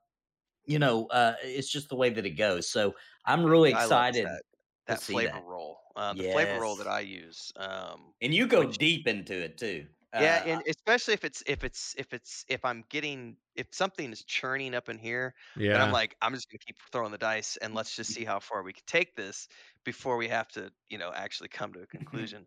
but I find that to be, I- find that solution Mhm. works, especially um, in scenarios where you might have people who aren't very good at role playing because they're new to it yeah or they're just not comfortable yeah. and other other people have advice about how to do this like you could try to you know have an npc converse with that character and point their Sure. conversation to that character to try to ins- you know get them into things a little bit more. But i, I always like make it uh, i like making it about the dice rolls because then they're having an active part in it as opposed to being forced to think about something Mhm. off the top of their head. It, well let's let the dice d- dictate what is going to happen. Is it going to be a good thing or a bad thing? And i'll let you decide what that good or bad thing is. So i think that adds a little bit of flexibility but you're right everybody does have their own i- unique way of DMing things, and you can Mhm. throw it in. Um, and as long as everyone is on board for that, it works great. The only times I've only ever had one encounter um, where it didn't work, and and this has been years and years and years ago. Mhm. I was DMing a homebrew campaign for a group of people I had just kind of casually met Mhm. and I hadn't played D and D in a couple of years, so I thought, what the hell, you know, I'll I'll attempt. And I think we got three or four sessions in before I just was like, you guys are on your own. And the reason was because there was a part of there was a husband and wife in that group, and he was a rule like a rule. Oh. Nazi. Rule and Yeah, fanatic he was a rule. Nazi, and Yeah. he and he got upset because I was using flavor rolls as a DM, and he didn't like that because there came a Mhm. scenario where we were going up against hill giants, and he did this thing, and and and I rolled a flavor roll on top of that, and the flavor roll meant that he took some damage, and the guy literally had like a five year old temper. T- I mean, he was a mid thirties dude having a five year old temper tantrum in the middle of a D&D session and I was like, "Oh my god, this is not good." And then we kind of got past that and then the next week it happened again. And and then I think I let it go that it's very foggy these memories, but it, it went two or three times before I was just like "I- I'm I'm had enough. Good luck, guys, and I never talked to them again. Cause, but that's the only time I've ever had a bad experience, and it was because there was a person in the group who was like a rule Nazi who was like, "No, this is you could move 25 feet if this happens." blah." Yeah. Nah, come on, man. That now you're Yeah. taking the fun out of it. Like, yeah, you got to roll with the DM, right? Like, so even if I know a rule and I'm just gonna roll with the punches, right? Like, hey, this is this is uh you know, once you get into that, it ruins the game for everybody, right? Like, Yeah. you get, even if it even if it's good for you, and you're like, well, actually, by the if we follow the rules of the manual, um, everybody else is not gonna have fun anymore, right? It's gonna ruin it because then you just took them out of the game too. yeah. Um, and so- there as guidelines. That's that's really all they should be used for. And that's Yes. the one thing I do appreciate about um because originally when I was putting all this together, it was only it was I was gonna I had my own system that I was gonna use, which used eight stats instead of six. And then as I got deeper into it, and I started looking into the OGL and and everything that they did with their licensing, and I went, it's gonna be way easier just to use the SRD and the OGL that that Wizards of the Coast makes available because so many people use fifth edition. Everybody knows it. Right. I just need to learn it. Which, by the way, uh, for everybody watching, uh, Simmerg, my wife, they're not the only people coming into this new. I have never DM'd a fifth edition campaign before. I am familiar-ish with the rule set because I've played games like Solasta, which uses the fifth edition rule set. Mm, Um, but I'm I've never DM'd a campaign, so I'm coming into this. That's another reason why we're doing this this multi-month Lost Mine of Phandelver thing is like training wheels Yep. so that I can also learn all the fifth edition things that I think are going to be most appropriate for the homebrew that we're doing later on. But um, I think that's the one thing I really love about fifth edition is that um, from what I've seen so far is they've made it highly adaptable yes. um, with everybody's homebrew system. So that's why you've got Ouroboros and and the the Middle Earth one, and you've got all these different campaign settings that can blend with the rule set, and they don't have to go out and come up with their own unique thing. Which, to be honest with you, is a hell of a lot of work um, in and of itself because you're having to create all of these unique rules, and it's like, well, why not just use the ones that are already there that they're the most common? yeah. You know, eh, the thing is, is like there's big differences between the diff, you know, different types of whether you're talking Pathfinder or D and D. But like, I think the the positive is if you've DM'd at all, then it's just learning like the the different variations and rule the set, styles and the rule sets and the flavor. That's a good example because um, when I I remember when when when I bought EverQuest, I was in Yeah. the, the line in the Star Wars store at the first Star Wars celebration in Mhm. Denver, And the reason I was talking to the guys in the first place was because we were talking about the existing at the time. There was a there was a, a Star Wars role playing uh, system. I don't remember what it was called, but it was a instead of a D20 system, it was a D6 system, which is completely different mm. from the D20 system that everybody knows because the D20 is not even used. It's everything is based off the D6. And it was a bit of a learning curve for me to get into that system at first, but once you learned it, it was, you know, it's just another way of playing, um, another way of doing things. But obviously, there is that that initial learning curve. Um, I don't know that how many systems there are out there, but the D20 is like the golden standard because it's D and D, and that's you know, I think most systems use some form of roll twenty.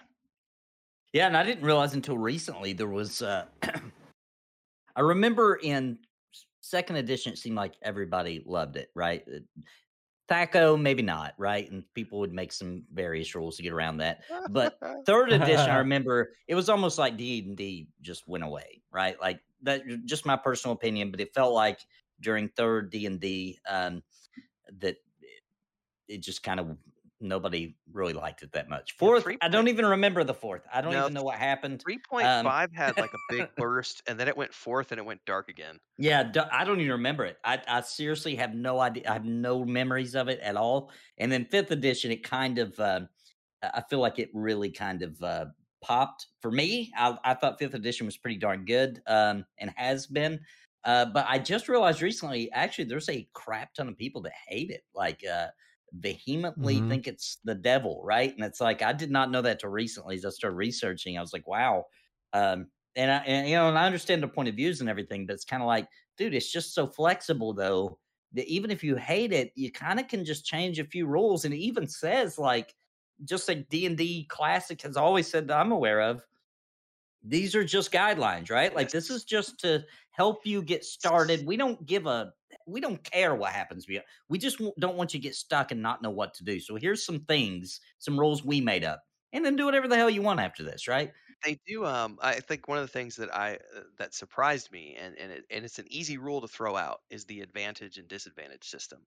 Yeah, because all that is is rolling two d20s instead of one. And if you want, if you have advantage, you take the low and throw it out. If you have disadvantage, you take the high and throw it out. Right. And I I find that to be a really interesting way of adding a little bit of extra flavor to the advantage versus disadvantage as opposed to needing to use modifiers. Um, and it's a simple enough system, but if you don't want to use it, you don't have to. You just throw that out and just roll yeah. a normal d20 like you always did. It's Same like, thing with saving rolls. That's another thing that a lot of people hate, which I, I I had never even thought of that perspective to heard other people talking about. But it's like it then don't do it. it's that simple. You Take it out of the game.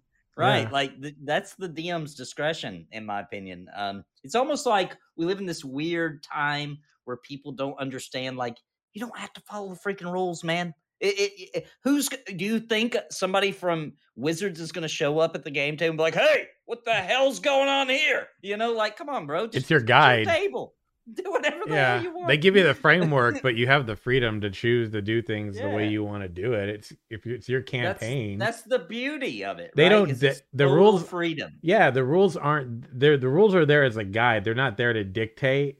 Like to help. if you yeah. don't do it, you have to live in in your head and in your role play of this whole thing the way we tell you to. Otherwise, you can't do it at all. Like that's Come on. That isn't yeah. the way that works. You know How would mean? they even enforce that? You know what I'm saying? Like, come on, guys. They can't even if they did take that stance, yeah, they couldn't enforce it, right? So it's like it's we're like, we're uh, here to dictate what you get to think and how you get to imagine stuff. So I I blame that. Oh, you know, man. I'm gonna get just a this is tiny, a little bit political. I blame that on the education system, man. They're like, this is how you do it. No, oh you do God. it just like this, and then you do that like that, and then oh people, their brain just kind of formulates around this like this is how you do things is by the rules. And it's like, guys, forget that. Like, find the oh, coolest, oh, most fun, and most awesome way to get to your goal, and do it that way right? Screw the screw the rules. I'm I'm gonna I'm gonna use this as a segue to start getting into our news discussion. Um, not even necessarily just news, but game like more. We're gonna step away from the homebrew component because we've we've talked about it a good bit. Definitely want to hit on some of the other nerdy things on the agenda while we have time today.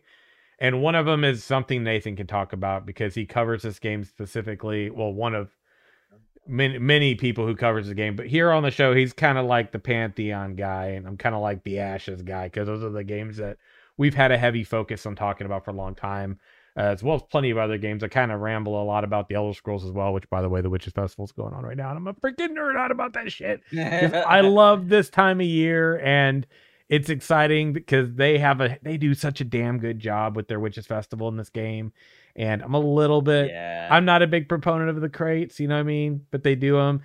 My lady, she went and she got some today, and I'm like, I typically don't unless I'm committed to dropping until I get something I want, and I know I can get it with gems.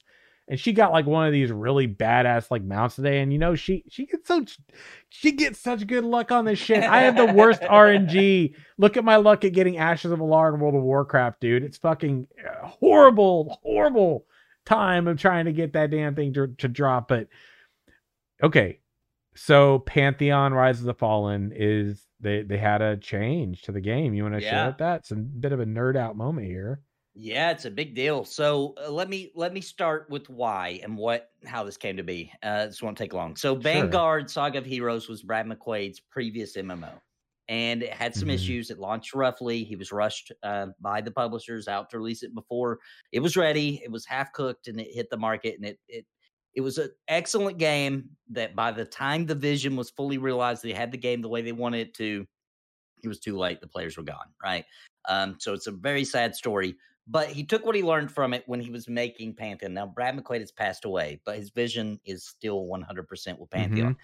So when he started designing Pantheon, he said, "Look, we're just going to go zone based because I did the seamless open world with chunking and and and systems the best we could come up with in Vanguard, and it was I regret that decision. I wished I would just went with zones. So I'm going with zones, uh, but I want it to feel like an open world. So their ideal was, which I've got to test it, so I know that they were doing a really mm-hmm. good job at this. They wanted the zones just be so massive that it felt open world, right?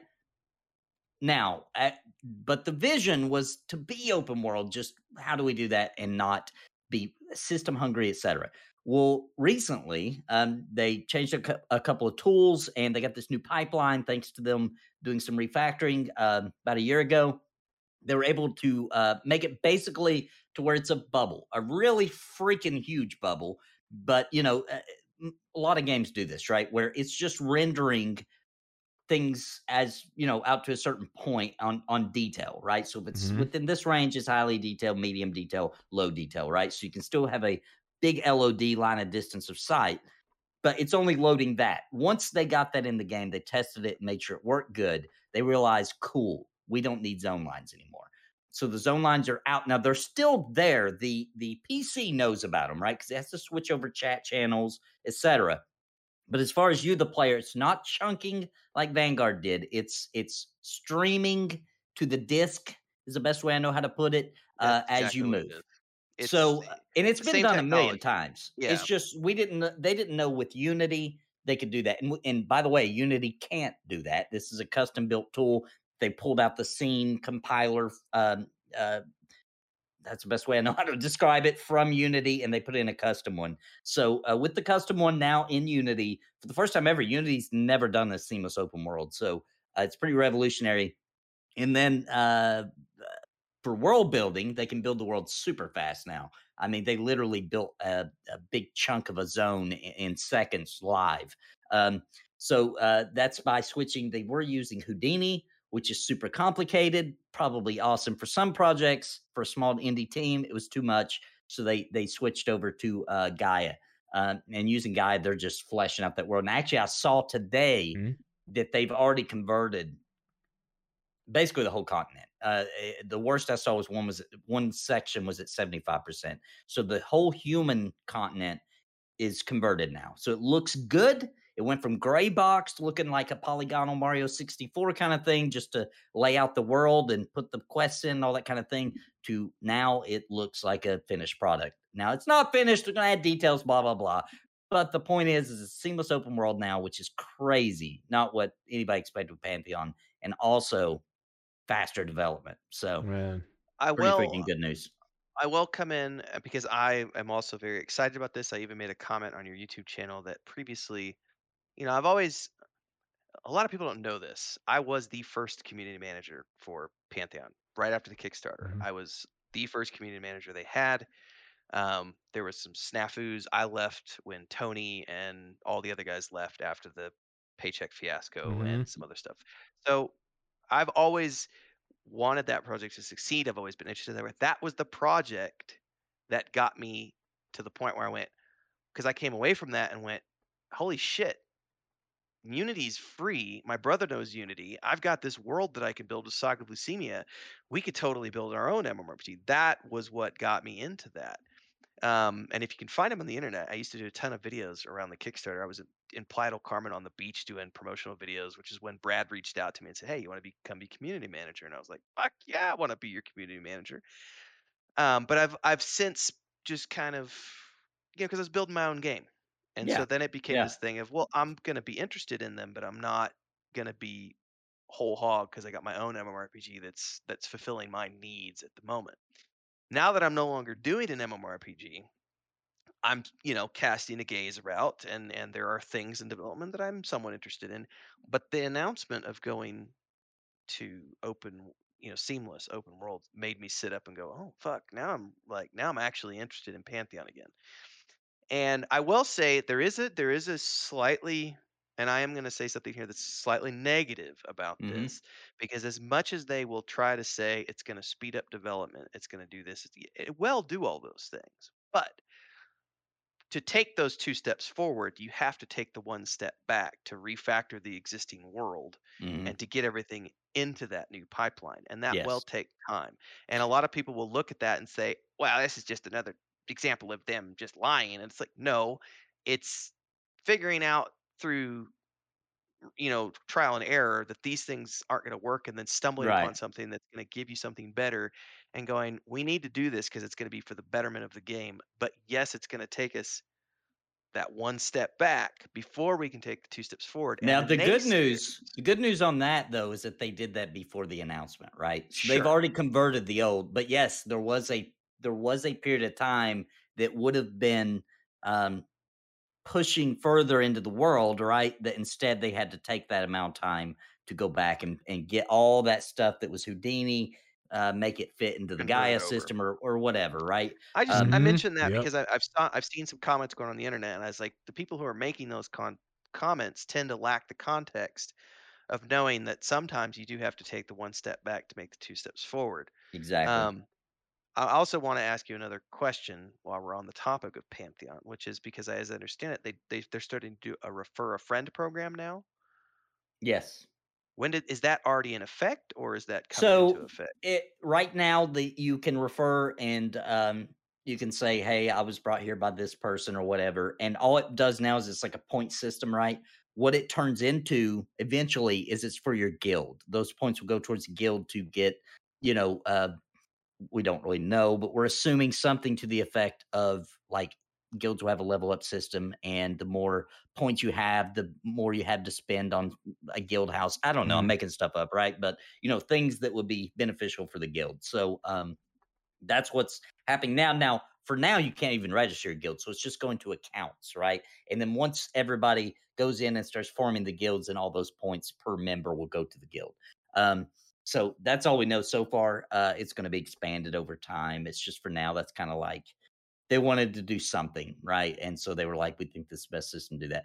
Another thing I want to mention though about that seamless open world and why it's such a big deal, right? Is Pantheon has climbing, right? Like Breath of the Wild style, where you can climb any surface.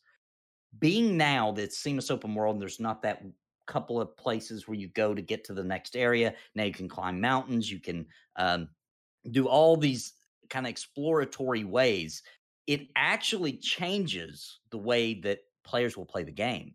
Um, it's it's it's cool. Like seems Open World's cool, and we all like that. Obviously, MMOs or, or RPGs in general. But when you add in a Breath of the Wild elements like the acclimation system where you know weather affects it. So the high tippity top of that mountain super cold. If you don't have w- warm enough things, then you're not going to survive. Uh, really hot climates, you know, et cetera, et cetera, right? And that you can climb. That just is a game changer for an MMO, right? Like now you have all these ways to find shortcuts, to find new ways to get to areas, to do all these things. So it's just massive for a game that has the kind of systems they have in it to now say, now we're not even going to tell you how to get to the next area. You you figure it out, right? So pretty pretty freaking sweet. And the only other problem I thought you were going to mention, Renfell, that everybody else is worried about is leashing mobs, right? Because yeah, in EverQuest style, yeah, in EverQuest style, you ran to the zone line, right? And in some cases, we actually most of the time we cheesed it, right? We sat at the zone line and we knew that a few feet back we could the, get the mobs off of us, right? Now, based on behavior and traits that NPCs will have, will depend on how far they chase you. So there will be relentless. They actually confirmed that today. I kind of guessed in my video and said, I bet you they do relentless mobs that chase you forever. And then they'll have some that give up quickly. They'll have some that go get friends. They confirmed it today that yes, there will be some many situations that will make it worse for you, right? like you will actually, it'll be worse than having his own line uh, with some of the mob's behaviors. So pretty cool. We'll see some exciting things happen out in the world. I believe people running from massive, uh, giant uh, bosses they drug all the way out from a cave somewhere and stuff. Yeah, for me, for me, without like a true open world experience, it, it just, I don't know, man. I have a really tough time feeling truly immersed in an MMORPG when like even even with the Elder Scrolls, like I love the game, it's beautiful landscape, but it I do it, it it does come at a bit of a loss for me when I can't go from one zone to another and it be you know I mean like I if like for example like in World of Warcraft like having at you know on Azeroth having like the Eastern Kingdoms and Kalimdor like having those two separate massive continents and having yes. to travel like that makes sense for there to be like a loading screen right um yes. for same me, thing for pantheon. Sorry sorry. There will be continents or you definitely get a which, I was gonna say which is fair. Too. Yeah, yeah, but when you go from like a zone to another zone if you have a loading screen like that kind of that kind of right? And it kind of kick kills me a little bit in SWTOR too. That was like one of the things that was like tough. It's yeah. like you know you kind of would like you'd have to like load into things. Sometimes you're like do i have to load into all this? Like it'd be cool if in some situations you could just go from one to another seamlessly and it doesn't always happen. It's pretty much only because I play Star, Star Wars: The Old Republic a lot. Um, it's just mm. the planets. Each planet is its own scene. Zone. Yeah, yeah, that's um, true. All, so you do have to load the planets, but once you're on a planet, everything there is already loaded, so you don't have to load in anything else from that planet. Yeah, each planet is set up like its own. Yeah, it's more it's more of like the instancing little scenario things that sometimes you have like on the you know what I mean like Maybe you don't yeah. now, but you used to like you go into a room and you have to like load into like some of your rooms a lot of the times and stuff like that. Oh no, like, no, no! It's all really. It's you have, more seamless now. Yeah. Oh wow. Okay. You, you nice. do have you do have like a um if it's a class based mission and you're yeah, not that yeah. class, you won't be able to enter because of that that barricade. But everything is seamless. You now. just kind of walk in now. It's just kind of like a like a, oh, I remember wow. it as like a blue light uh, yeah. thing. You just run through, and now you're in an instance, and you don't even uh, now that I don't know about dungeons, but like story open world content, that's the way it works. No, it's nice. all the way. It's all it's all like that. The Is only it nice? the only thing that's truly instanced now are the separate are the flashpoints, which are the tr- the traditional dungeons that require four players. Right, right. Those all take place in an instance that you have to load into. Um, that's just the way those are designed. Um, nice. Those are it, those are very heavily story based um, examples. But everything oh, else wow. on the planets, once you hit a planet, everything on that planet, because each planet will usually have like maybe six or eight of those mini dungeons that are like the plus two, where you're supposed to go in with like at least two to three other people with you. Um, those are all seamless on the same world. It's just got that that blue light or whatever and as soon as you run through it you've now loaded into the private version of that for you and your group but there's no load times it's instant. So i know you all are looking forward to a few other things right? I'm trying to think which one i want to hit here. First of all can i just nerd out real quick about the fact yeah. that god of war is coming to pc the god of war uh was it with the one the newest one right? That's yeah. kind of like exploring the the viking like a couple years ago Oh shit! It's, so it's almost you're, it's almost like the retirement so of uh, of the hero, but yeah. then not so much. Um, it's oh god, that's a good game, dude. Just oh, you're making stoked. me. If, if, I had I, if I hadn't have just played it a year ago, I'd do it a third time. I've done it twice on the PS4. It is January 14th. Such a good game. And I was saying before the show that I'm gonna have to play it again before the next one comes out. I will absolutely because they only do in one more. They're only gonna do two in this, and then they're done. So Yeah. in the in the Viking saga. So I was like, I'm Mm. totally gonna go replay. As soon as I Yeah. get my PS5, I will replay this God of War, and then I'll roll right into the next God of War, Oh um, man, and have dude. a good like good three month like God of War. And what's cool about it coming to PC is also that they they recently kind of I don't know what you call it. They kind of remastered it, I guess, for the PS5. Um, so we're obviously, you know, they're going to take that version on PC, probably with a few more enhancements, right? Uh, for um, GeForce, et cetera. I'm sure there'll be Mhm. tons of new things. So pretty, pretty, pretty freaking exciting because that game's uh, one of those. It's an experience, you know, like it's not just a game. It's you get into it. It's Mhm. uh, it's very good. Yeah, and I didn't get to play it because uh, you know, I didn't have a console, and I played the first three plus the one that was on a PSP actually, and I Oh, loved them, dude. I loved the story. It was just such a good. It was such a good time. It was very fulfilling. It- like Dante's Inferno was another one that felt and played the same I way. love that game. Yeah, God, it was so good. Dante's that Inferno was, was, a good one. It was good, man. That one was like go to hell. It was like yeah, I'm Yeah, going. You know me, I was all like I'm gonna bring life's justice to the. That was totally. I'd nerd out, dude. I'd nerd out. Weekend would get there, and I'd be like, "Oh my god, I'm gonna dig into my games," and fucking nobody heard from me. Like, you know, I might have had like I might have had like a show or something because I did music at the time. But I'd go and I'd do like my gig, and I would come home and I was like, "Fuck it," you know what I mean? I was the craziest thing to be a, rocker dude going as a front man, playing your show and being like, "I can't wait till this is done because I want to go home and play Twilight Princess." Like I did. I was like. I get done doing it. It was like, oh, this was a good time. I had a hell of a time. People are like, you going to the after party? Nah, man, I got to go home. I got stuff going on. Stuff going on was Twilight Princess or like God of War or something. No joke. It was fucking awesome. I'd go home. I'd order a pizza, make bad choices, have a drink, whatever. Bad choices were more diet related. And I would just sit there and I'd nerd out. And people totally, they were like, oh, he's probably doing something cool. I mean, that was my thing. It was cool. yeah. It was fucking cool.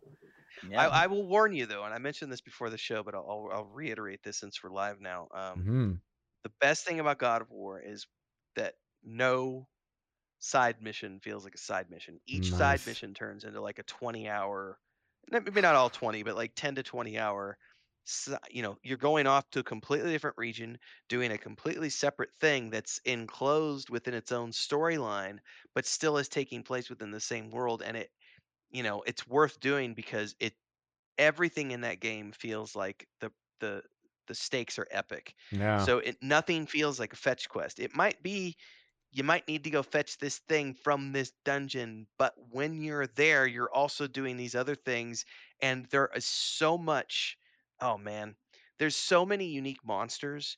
Mm. Um that the combat is so good. And the cool thing about it is because you have your combat trees and you can choose to have him have a fighting style that suits your specific because you've got the axe the leviathan axe is so fucking cool then you've got the shield but you also have fists and then eventually you'll get your knives and then you have those as well. So there's so much going on so many layers so many planets and here's the other thing there's also a whole bunch of optional content that has nothing to do with the storyline but it's just going to the different realms and getting cool equipment for your Yeah. character and it has nothing to do with the storyline and it's just fighting like epic monsters that like i still i've done it twice i've never defeated all the valkyrie those motherfuckers are Yeah. so hard um and it's like i've tried i think the most i've ever done is like four or five of them and i find every time i'm like fuck this it's like i've already been playing this game for like two months i don't have time to like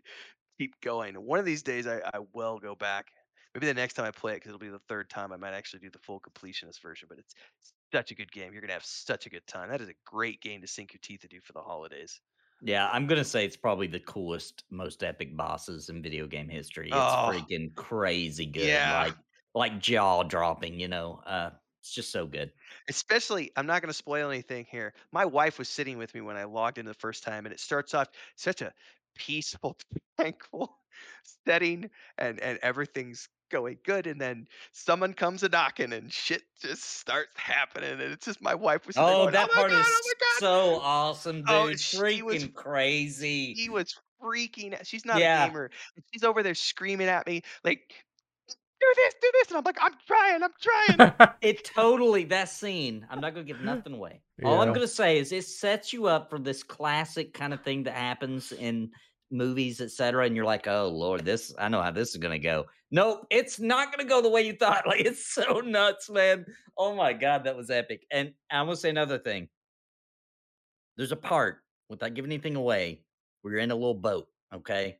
and I was in the boat and I was looking around and I hadn't got to the part where it reveals the thing that's going to happen. Oh, but I uh-huh. was looking around, I was like, no freaking way. It was something that was so big, right? That I was just mm. like in the little boat, just like, you know, paddling around, being like, no freaking way. No freaking way could they even possibly do this. Like, technology isn't good enough to do this. No way. And they freaking did. It's yeah, crazy. It, it, the world building is amazing, and I will also say the the it, this is not. I'm not spoiling anything by saying this because this is a, a character from the classic literature, and I can't remember his name, but the talking head.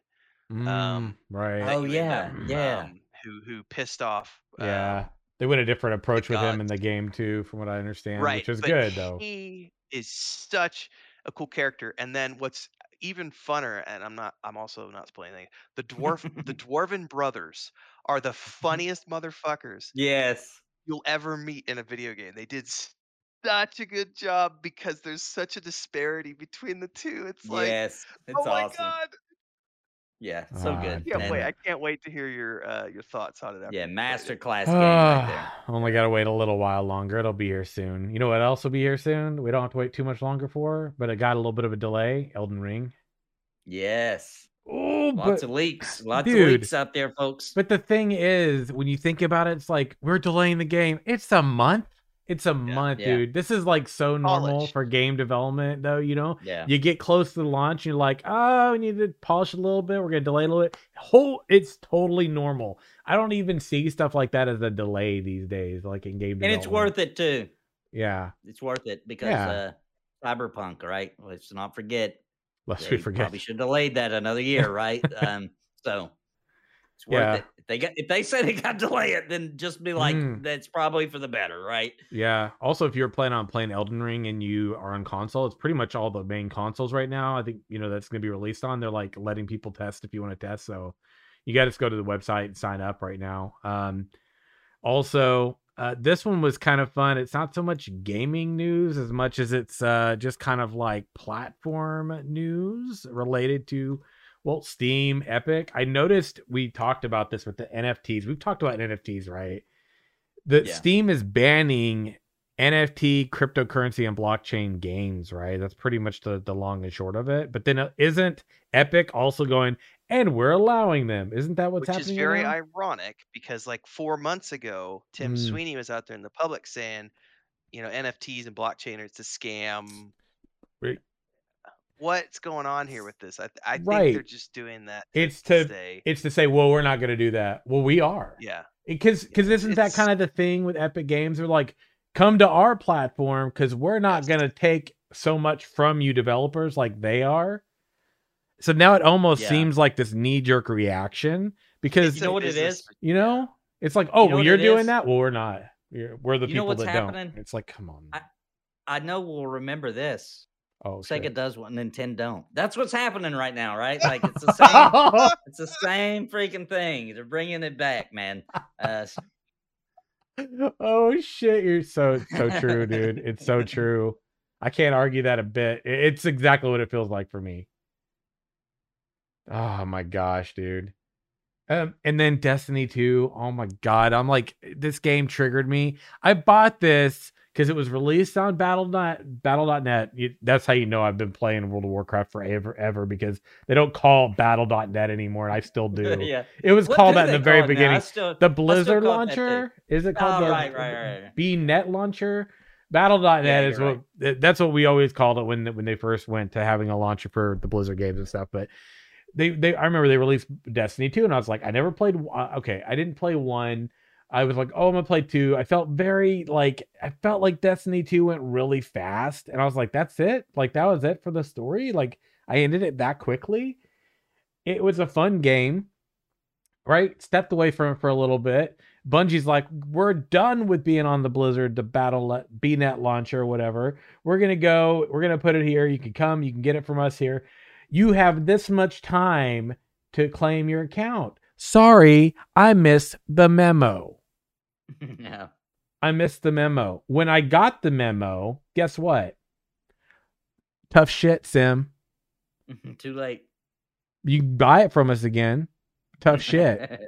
you can't reclaim it. Doesn't matter if you got an account that we had on our site. Doesn't matter. You got to buy it. Well, how about fuck you guys? I don't want your damn game then. That's pretty much my thing. I played it. I actually contemplated giving it some time, trying it again, right? They were like, sorry, we don't care. I paid. I paid for the game. What do you mean? I, I don't have it anymore. That's fucked up, yeah. dude. You should not, you should always honor if someone purchases a game to allow them access to their game. And they told me I can't. So I'm like, you know what? Never again. Never again, dude, will I play your fucking games, dude. You know why? Because you you literally stole my game back from me, but you got the money. That's my perspective. I should ha- at least have access to it. I get if some things, since the changes aren't going to be carried over to me, but the game I paid for, I should still have access to. And I don't because I missed the deadline, because I missed the date, because I didn't get the memo. Yeah. I can't do it. Is that even legal? I don't know, but cl- the, the thing is, is that gets lost in the in between the lines of well, we were partnered with them and now we're not, and now we're not using their launcher, and it was available on their launcher, but now we're not. You know, so you didn't claim it. You didn't. But, well, sorry, I didn't get the memo. But anyway, long and short comes back to this point here. you guys can kiss my ass. Destiny 2. That's what it comes back down to. It comes back down to I don't care about you anymore and I'm not going to give you another chance. That's what it comes back down to, man. I feel like you stole the game. I was actually willing to give a chance away from me and now I can't even play the damn thing. So, and I tried, man. I went to there. I went to every place I could go and the long and short is the oh, this is the, if you find any other details of how I can claim my account, please enlighten me. I could it could be ignorance. I maybe just haven't found it. I did look and it said by this date, it was like December of 20 uh was it 2020 maybe or something? No, it's been, or 2019. Like, maybe it's, it's 2019. It was it's something. Gotta be a while ago because when they they separated from Activision, like years now. It's got to be four or five years ago now. Oh shit! Like. And they gave a window, and I missed it. I'm sorry. I wasn't playing the game because I wasn't the only one, right? Like, yeah. Let's be honest here. Uh, well, lots of Jan- freaking people did. January January of 2019 was when they went independent. So that's that's not quite as long ago as I thought it. Was. I thought it was longer. Ago. Was it 2019? So, yeah. so I was 2019. Yeah, January January 2019. Okay, not December. Oh, we got a kiss my ass clip. it's a good clip, dude. I'm just like, and then it's like, and then here we are. They're doing a season pass with the Witch Queen expansion, all the stuff. I'm like, how about y'all kiss my ass? I'm not doing shit. Give yeah. me my game back and then talk to me. But now I just, I don't even I don't even really feel like I care anymore because I don't feel like you're loyal I'm, to your player base when you do that, man. Like I'm gonna take this moment of of filtered rage okay. to also mention another quick piece of news. Filtered rage. Nintendo announced. oh shit! Nintendo announced their expansion pass to play Nintendo 64, which includes Ocarina of Time and Mario 64 again uh, uh, they're doing it twice on the same console this time, right? But okay, all right, and Sega Genesis games. And if you get their expansion pass, and I knew something was up, right? Because they announced it, everybody's been wanting 64 games on the Switch, blah, blah, blah. They announced it, but they said, we'll tell you about the price later. And I was like, oh boy, oh, that's not good, right? Like you made this big announcement. You're trying to get people hyped. It's coming out at the end of the month. And you're like, we'll tell you later how much we're going to charge. So the price came out. 50 bucks for 12 months. Jeez. Okay. For Nintendo 64 games, about, uh, I don't know exactly, but about 10 to 12 games, uh, eight to somewhere in that round. Uh, and then maybe 10 to 12 Genesis games, right? Uh, now, 20 bucks you're already paying, okay? If you got the Nintendo Switch, you're playing Nintendo, Super Nintendo games, so it's $30 more, right? Mm-hmm. And uh, Oh, uh, then they threw in some expansion pass for uh, what's that uh, that that Animal Crossing game. Oh, Uh, but it's like uh, it's like uh, everybody's pretty pissed, obviously. Um, ah, dude. it's kind of like guys you don't even have voice chat right like we can't even play online game we have to use our phone to talk to each other right Oh. like you guys are so far behind the times now you want us to pay a premium price Oh, that playstation or xbox charges for their online service just for some nintendo 64 and genesis games right that are old as dirt that everybody can freaking download for free in an emulator and play today if they want to, right? In the same, actually better quality because you have Mm. a better monitor on your PC, etc. Dude, like I thought Nintendo was bad with charging us every console to rebuy the same freaking classic games. This is a new level because it's like pay us thirty dollars extra a year for access during that time on this con- console. And not to mention that we've already released Mario 64 time activated. You guys remember that? That's why they did this. That's why they did that thing where it's like, hey, if you want Mario 64 in the 3D Mario games, and you have to buy them during this window because they knew that they were about to launch this expansion pack service and they didn't want those two things to collide with each other. The same Oh. console. It's, Dude. This, this this this is why I shared the Destiny 2 thing early because that's why people are pissed off with Destiny 2 right now is because they're trying to microtransact the shit out of everybody. Everything. Yeah. The whole controversy is that the new expansion doesn't even come with the dungeons included unless you pay for the deluxe edition. What? And if you don't want to if you don't want to spring for the deluxe edition, they're going to be available as add-ons later on. So oh, you can drop your 60 bucks or whatever it is, your 60 bucks for the base version of the expansion, What? But you don't get the dungeons. You got to spring so the 80 much bucks. money then for that. Yeah, you got to spring for the $80 version to get the, the deluxe version to get the dungeons. Otherwise, you have to microtransact. I'm definitely the not 60 touching that bucks- shit now. Shit. It, it only gets you the open, like the outworld content Yeah. story. Yeah. And I, so doesn't that also mean the dungeons aren't attached to the story? So they're not going to be as cool anyway?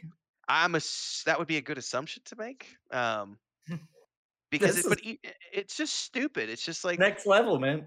it- yeah, it's just like Oh, what- just makes me point? appreciate games like Warframe so much more. You know what I mean? Yeah. Well, or or just good single player games like Jedi Fallen Order that launch and charge me 60 bucks and I Straight get a fucking 70 hour game that I've played Yeah. all the way through twice and I would Mm. happily do it again. You know what I mean? Oh, yeah. And you just know what I miss? I miss back when you bought a game for 60 bucks and after you beat it there was unlockable content. Not with Yeah. my wallet, but with by playing the Yeah. game I could unlock new content. Yeah. Those days are practically dead now because to unlock the new content obviously that's going to be behind a Money, money, paywall. Yeah. It's just like, man, that was kind of what made games really cool though was that there would be A reason to want additional to play post game again. content. Yeah. That's like I, I mean, you think about it, because even like Uncharted one, two, three, you could go back and you could get more treasures and unlock greater things. All the Tomb Raider games, like all those games used to do that, and and now no, they want you to pay money. Dude. Yep. So things unrelated to specifically to gaming, right? So we can, we can we'll wrap this one up here shortly, but or I say shortly, but soonish. Well, I'm not allowed to talk about my OnlyFans account, so what are we discussing? if the, the, if you want to hear Renfell talk about his nostalgia balls, you got to go to his. Well, hang on. Before you transition, I, do want to mention a very Yeah. funny thing. I think it's um the Uh. city of, it might be the city of Venice. I just saw this recently. Um, they're doing a tourism campaign. Don't quote me on that. It might not be Venice, but there's Okay. there is a European city doing a campaign right now because they have a bunch of museums in their city, and their social media posts were getting banned on TikTok, Instagram, and Facebook because they show nudity because it's classical architecture, classical statues Mm. classical Really? paintings. They spun up an OnlyFans account as a joke where it says, Come see all the 18 plus historical content that the social media platforms won't allow you to watch anywhere else. They literally spun up, I got to find out who it is now. What? That is oh, that's funny. Hilarious. How funny, man. And all, is this kind of for art? Yeah, it's classical For art. It's Vienna. art? Vienna. Vienna.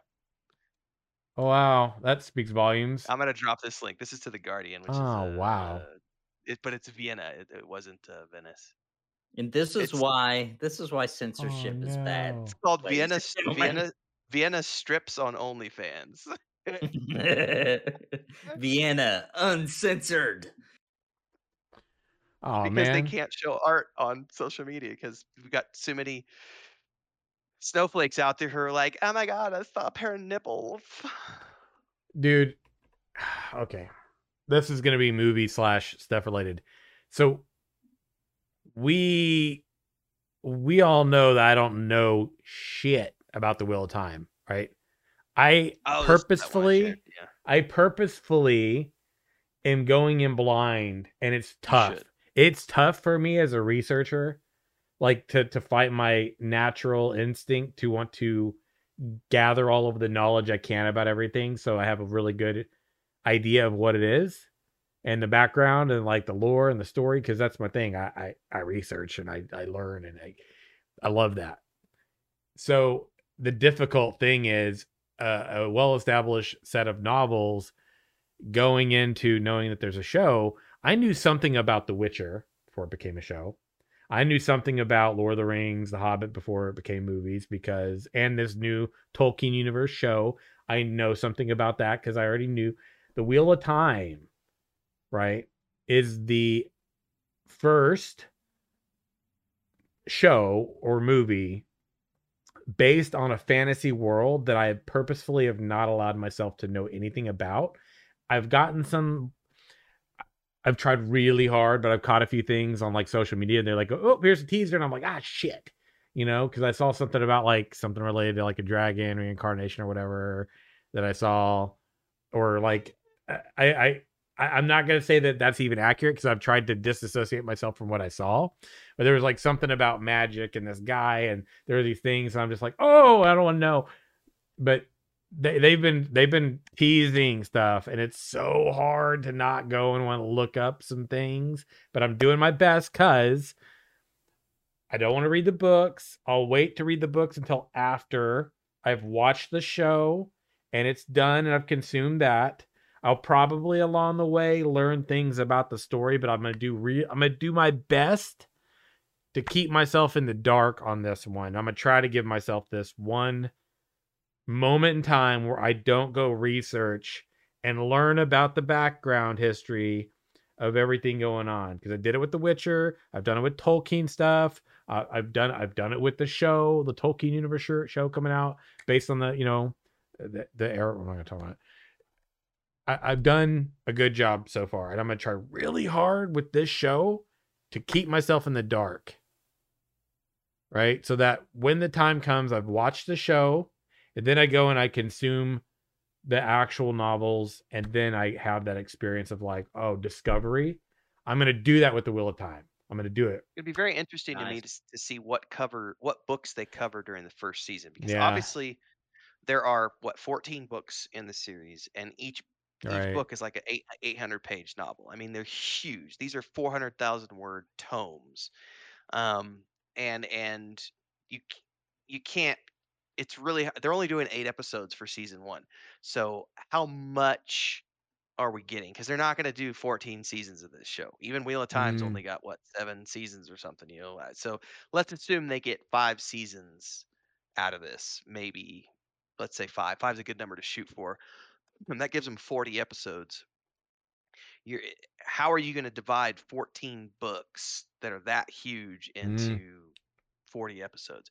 So what I would suggest doing is is after we've seen the first season, we should have an idea of what Mm. books they covered in that and i would highly recommend that you then go read at least that that chunk of the book series so that you have a better idea of what was going on in the show and what they kind of took out because i, I wouldn't want to wait personally for the whole thing because Mm. those books are really good um, and they're really big and they take a really long time to read like if you're going to read all 14 of those back to back I mean, that could take you a year if you're reading like a book a month like they're big books um, but I am uh, I'm I'm cautiously optimistic about it. Um, they have a good Mm. cast.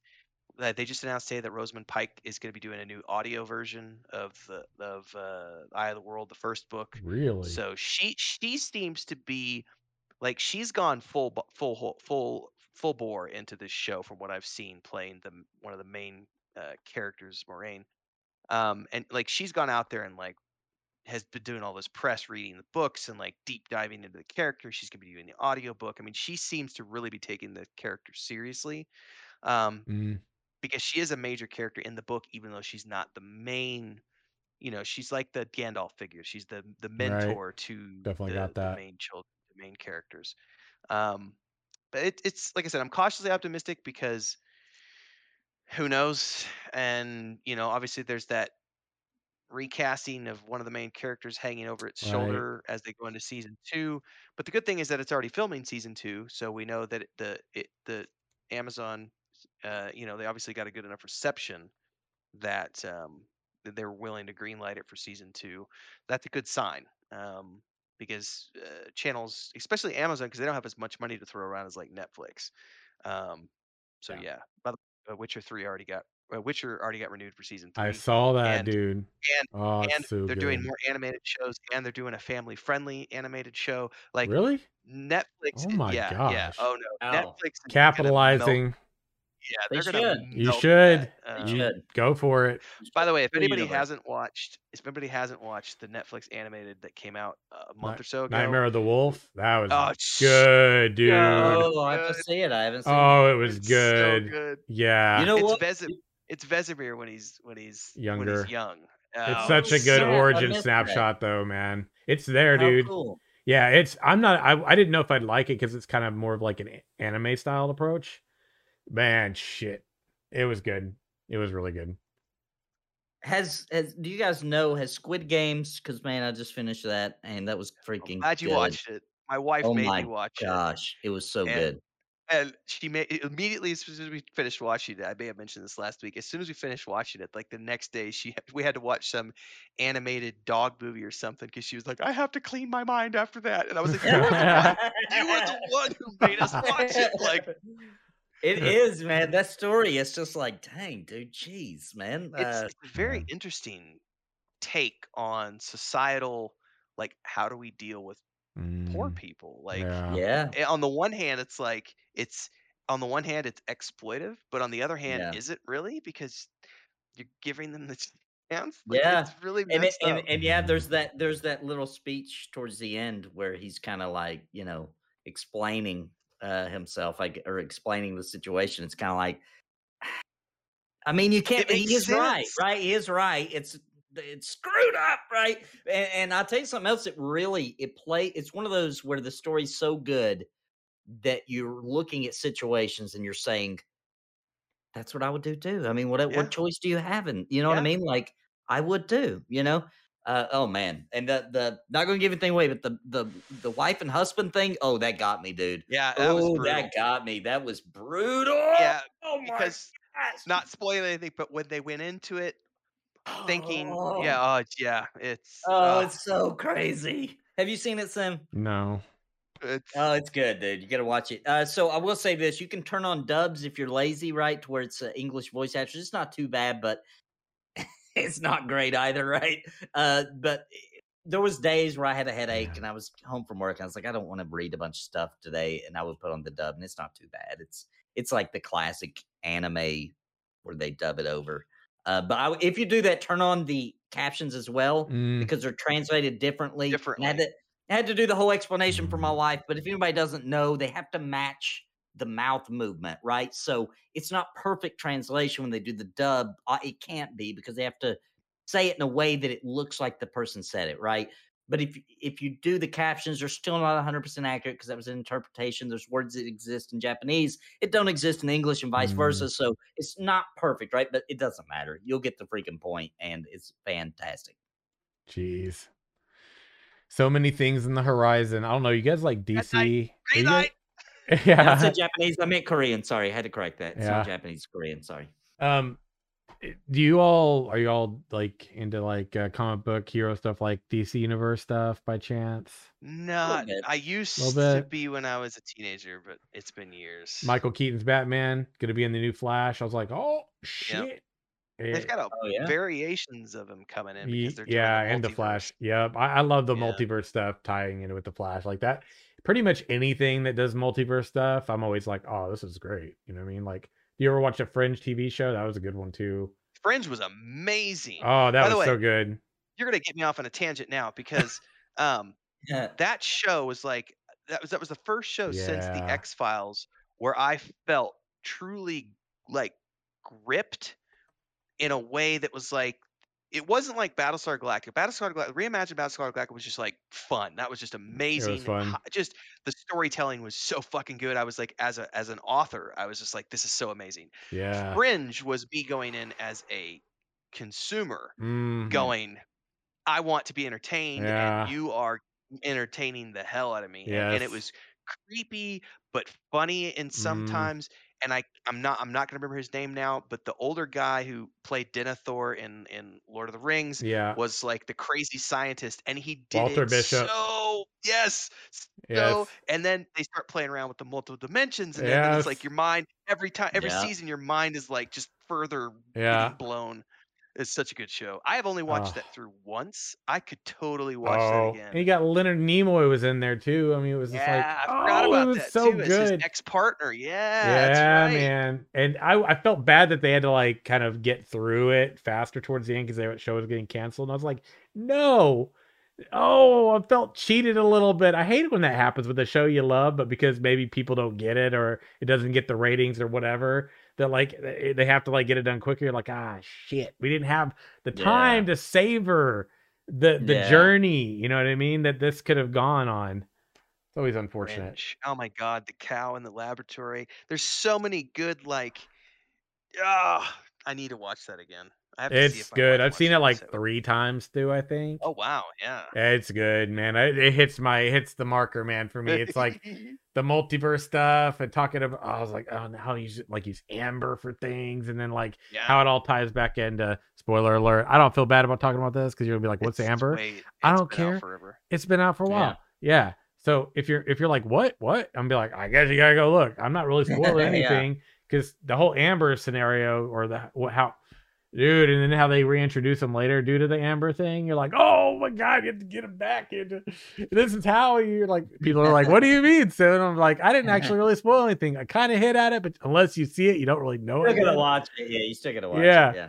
Oh, it's so good, man. But yeah, dude, uh, I'm pretty stoked, man. That the next year looks like it's got a lot of beautiful. And Dune is released, isn't it today? I think it's today. Dune's released, right? Isn't it mm, today? it's there tomorrow, yeah. I think it's the 21st. I'm pretty sure. I'm almost positive it's today, and now I'm going. 20 seconds tomorrow. Damn it. It's tomorrow. yeah. Okay, I'm sorry. My days are all kinds of whatever, but yeah, so I'm pretty excited about that because you got Dune, you got the Wheel of Time coming, you got the Witcher season coming up, you got the Tolkien stuff next year, you got games releasing over the course of the next six months or so that are going to be stellar. You're just like, oh, yeah. And I know as much as dude. these as much as these uh a lot of people want to push us to the theater and yeah, we we built these things for the theater and so on and so forth. Um I'm a big fan of of stuff being available everywhere. Um also by the way, today I forgot to mention this and mm-hmm. it just popped in my head because I had to go to my Facebook page. They dropped the Uncharted trailer today. Ooh. Um it looks really, really good. It's still not Nathan Fillion in the role of Nathan Drake, which I really oh, wished right. it would have been. Uh, I'm gonna drop this link in the YouTube or in I your Discord that. here. Um, not Discord, sorry. I'll drop it here and um. That is the link there to the Uncharted trilogy uh, movie. Um, and it looks like it's going to be a fairly good adaptation, even though I don't really agree with Marthy, Marky Mark's casting as as Sully. Um, but they've obviously made oh, yeah. Nathan Drake's character a lot younger than he is in the video game. Yeah, yeah. But Way so, I mean, younger, yeah. we've got a whole bunch of stuff between like October, November, December, January, February. Like this next six months in terms of shows and mm-hmm. video games. You're not wrong, man. We got a glut of good content coming out. So stoked. We're gonna have so much to nerd out about on the show. Starting as early as well, I guess November is kind of a big time actually for us, the three of us specifically because not only do we have like the Wheel of Time coming out that we can nerd out about, but also we're probably going to be nerding out about our D&D adventures and like what we're looking forward to and what we're learning and I think this is a specific snapshot that I want to po- talk about and kind of like note is I think, you know, like Nathan and Renfell, they they both have done tabletop a lot more than I have. My experience has been limited. It's been enjoyable, although limited.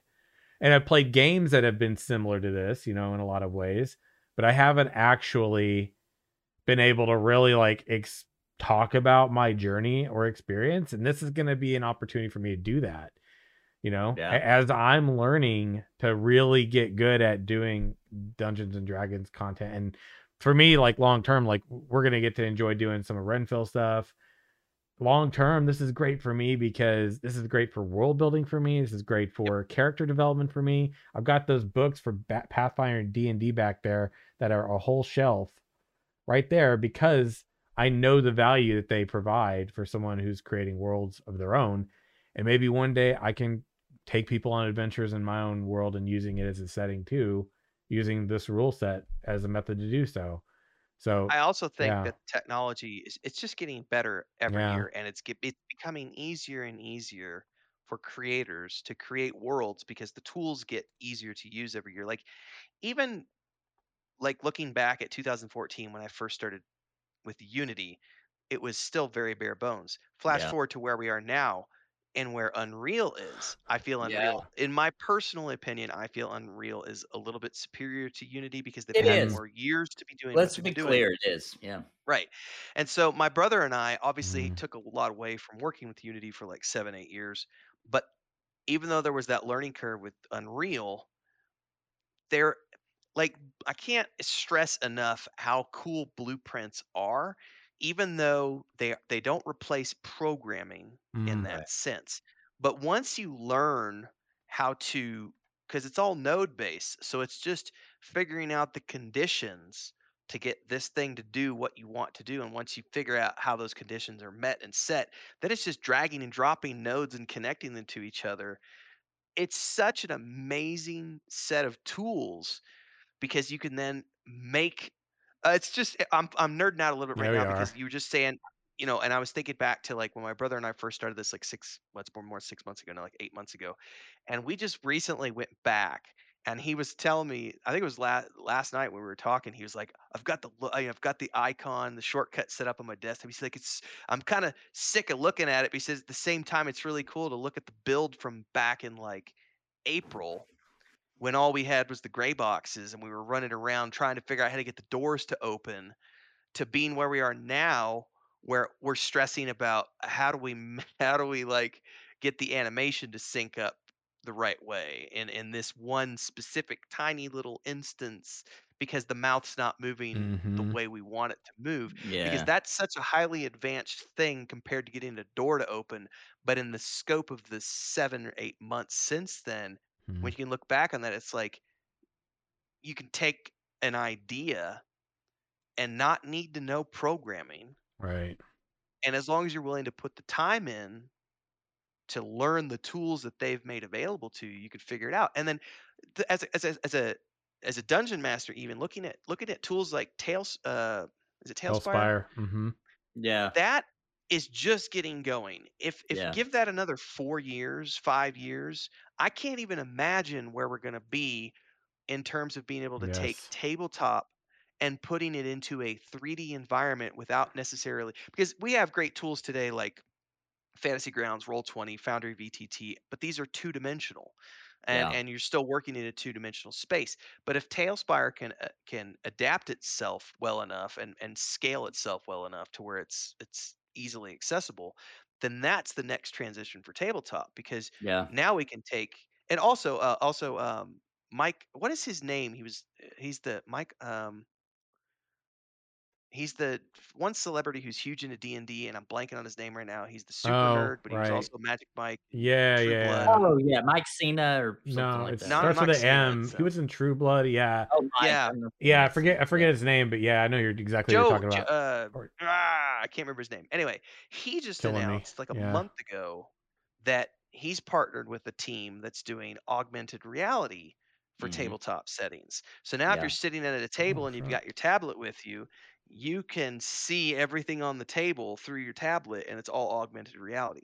Those Yeah. are the, these kind of things that I'm looking at as a content creator going, Mm, oh man, like as this technology gets better, I keep I always come back to the holosuites in Star Trek Yes. Oh my god, dude. Yes. that's that's the eventual Yeah. end game for Yeah. whether you're a book author, a TV show writer, a movie director, uh, uh, a video game Oh my. director. That's that's the end goal is to have a, a fully interactive holographic environment for whatever's up in here. And it doesn't Yeah. matter if it's a movie, a video game, a book, comic, or whatever. Tha- and that's where we're all all these technologies are pushing us in that Dude, direction. you, you know what Yeah, went to VR, right? Oh, What? recently I saw the media and it was my favorite one of the series. Resident Evil 4 went to freaking VR. And I was like, It did. Wait, you mean it is going to? oh, Like, it's it's be- there. Yeah, I'm pretty sure it's actually there right now. mod? Hold on. Is it a mod? No, it's like this is like an announcement. I was like, dude, wait, what? Guys, I can't even begin to describe the PTSD I got from playing Resident Evil 7 in VR. Never played it before. It just launched. Today. Brand new headset. Wow. Yep, October Official or twenty a first. mod. Oculus Quest 2 headset is releases Oh, evident yes. Re- Resident Evil Oh! 4 VR today. Guess what my kids are getting for Christmas, baby? Oh, Guess what my kids are getting for Christmas? Nightmares? Quest 2. yeah. I'll never So, forget. cool. Uh, first Resident Evil uh, on the original PlayStation. I had a roommate at the time. I couldn't play the game because it scared the shit out of me so bad. And Yeah. like I had, I could only watch him play it for like 15, 20 minutes. Before I, I was just like, dude, I gotta go outside and have a smoke. Like I just, I can't, good hang, shit. I can't handle this. It was Yeah. so intense back in the day. Also, Yeah. why like I have a hard time playing like Alien or Doom or any of those games. I could do it about 15, 20 minutes. By that point, my heart's beating like I was running a marathon and my palms are sweaty, and I'm just like, Yeah. Mhm. I need a break. I gotta take a break. But with the with the with the tabletop thing though, like all these technologies coming together, right? Like AR, VR, um, uh, and, and digital tabletops. Uh, eventually, uh, instead of us just having our little pictures up on the um, you know Discord and then the you seeing the table, eventually we'll get to the point where we just have a a uh, Avatar, specialized baby. Hololens camera, right? And we're sitting at Mhm. a table, even though we're actually in our own space at home and and seeing that. And uh, so that's that's pretty cool. But I think we'll see that in our lifetime, right? I, I think we will too. I mean, it's moving fast enough now. I mean, I can remember I gave a presentation in 2015 in Spain in March, and it was right around the time that Amazon bought um, Twitch. And that was when Facebook was pushing the 360 photo feature Yes. on Facebook. Um, but also that's when virtual uh, augmented reality was making a big push at that point in time. And I remember um, big hotel chains were starting to put holograph holographic representations in the high end suites so that you could be in your you know thousand dollar a night suite and you could be browsing this holographic catalog of the hotels around the world where you might want to go and they have these fully 3d um, holograms of the hotel and the rooms and everything else around them and then also at the time jaguar had just come out with their first augmented reality interior for their car where Mm. you've got an augmented reality thing on your windscreen where your gps instead of being on a little you know window is on the whole screen and you're actually following a ghost car in front of you and and that ghost car is going where you need to go and then it also had the sensors on the sides that shows pedestrians on the augmented reality as they're coming up out of your blind spot i mean this and that was 2015 i mean technology has come so much further even in that amount of time it's it's mind-blowing sometimes to think about yeah. So I know we are at the end of the show, and I know we're going to be picking back up on some of these discussion points in the very, very near future. Um, but man, I am really excited about like the character creation coming up for D and D that we're gonna you know be doing here for the Yeah. for and for the announcement coming up here in the next probably what week week and a half or something at the most uh that Renfell is going to be making about what, what we're kind of doing and what we're going to be a part of and i'm excited about it man this is going to be I've, I've kind of wanted to be able to do something like this for for quite a while and uh it's kind of nice to be able to finally have the opportunity glad to the that, timing so, worked out for you because yeah it sounds it sounds like it's at an important juncture in your life too so it's Mhm. i think it's i hope i hope that it can be more than just an entertainment yeah for you same and, and serve as that catalyst mm-hmm. um, to, to propel you to bigger and better things creatively because Yeah. that's what it did for me years ago too yeah um, not for every creator out there but i know some writers like Mhm. raymond feist has talked about like the whole rift Right. force saga is based off of a d&d campaign Mhm. you know with, with his buddies you know right um, so being able to have those kinds of inspiration sources it, it can be pretty powerful Yeah, definitely, definitely can agree with that. And I think, you know, I don't know, man. I'm, I'm at this point where it's like everything's just, regardless of what's going on in my life, like everything in the world and in in the universe or whatever right now is just going. Is like my creative elements just getting pulled. Like that was just yesterday. Like I talked about that story we started today off with. It just, it's, it's, uh, it's right there, man. I'm, I'm at the cusp, and I can't hold back. And by the way, Thank you so much to everybody who has. Uh, I'm going to go ahead and announce them here because we don't have a ton of people doing this, so it's enough to Coffee Drinker Grunt Tag and to Goo4 who gifted four subs, all those subs today, and all of the support. Really, really appreciate that very much. Thank you so much. And um, friends, we might be getting to the end of the show. I'm going to go ahead and let my fellow uh, party members here, Renfell and Nathan, kind of shout out their domains, where you can find them when they're not on this podcast until we get continued with next week. So, gentlemen, uh, Renfell, Nathan, Nathan, you go ahead and go first. Yeah, you can find me on YouTube, the Nathan Napalm, uh, and uh, weekly um, three to four, sometimes five videos if there's a lot going on uh, per week. So come join me and subscribe. I did finally last week. I Oh, was yeah. complaining that I was stuck in that little bubble. Uh, I finally burst that bubble, so uh, we're moving forward again and got progress going. So Nice. uh, very cool. But come check me out. And Renfell. Uh, youtube.com forward slash renfell uh, is primarily where you can find me. The Patreon's about to change soon, so we'll worry about that another day. But YouTube, and it would be great. Yeah, people follow along. I would love to get to a thousand. I'm at I'm at 450 plus now, so I'm I'm chugging along. But uh, I'm doing a lot of different stuff there, so that that can be it drives some people nuts because I do it's like a variety stuff. So it's books, it's video games, it's talk Mhm. shows, it's my personal vlog There space. you go. I do videos just about every single day there. So Yeah, I'm. I don't always usually shout it out, but um, so I've got three YouTubes, and I want to make sure everybody knows this show is hosted on my main one, which is Samorg HQ. My name, HQ. After you, go and you search it up, we are pushing a thousand subs. So if you're not already, if you're Nice. subbed to my Ashes HQ or my ESO HQ uh, YouTubes, um, you can check those out. You can check out the websites as well. But most importantly, go there, follow that YouTube. If you don't catch this live, that's where the video uh, videos are posted. Um, go to our Twitter at the LFM Show, tw- uh, posted right there and pinned to the top of our Twitter profile. You will see all of the links for all of the audio formats and where you can find those as well. So definitely go check them out.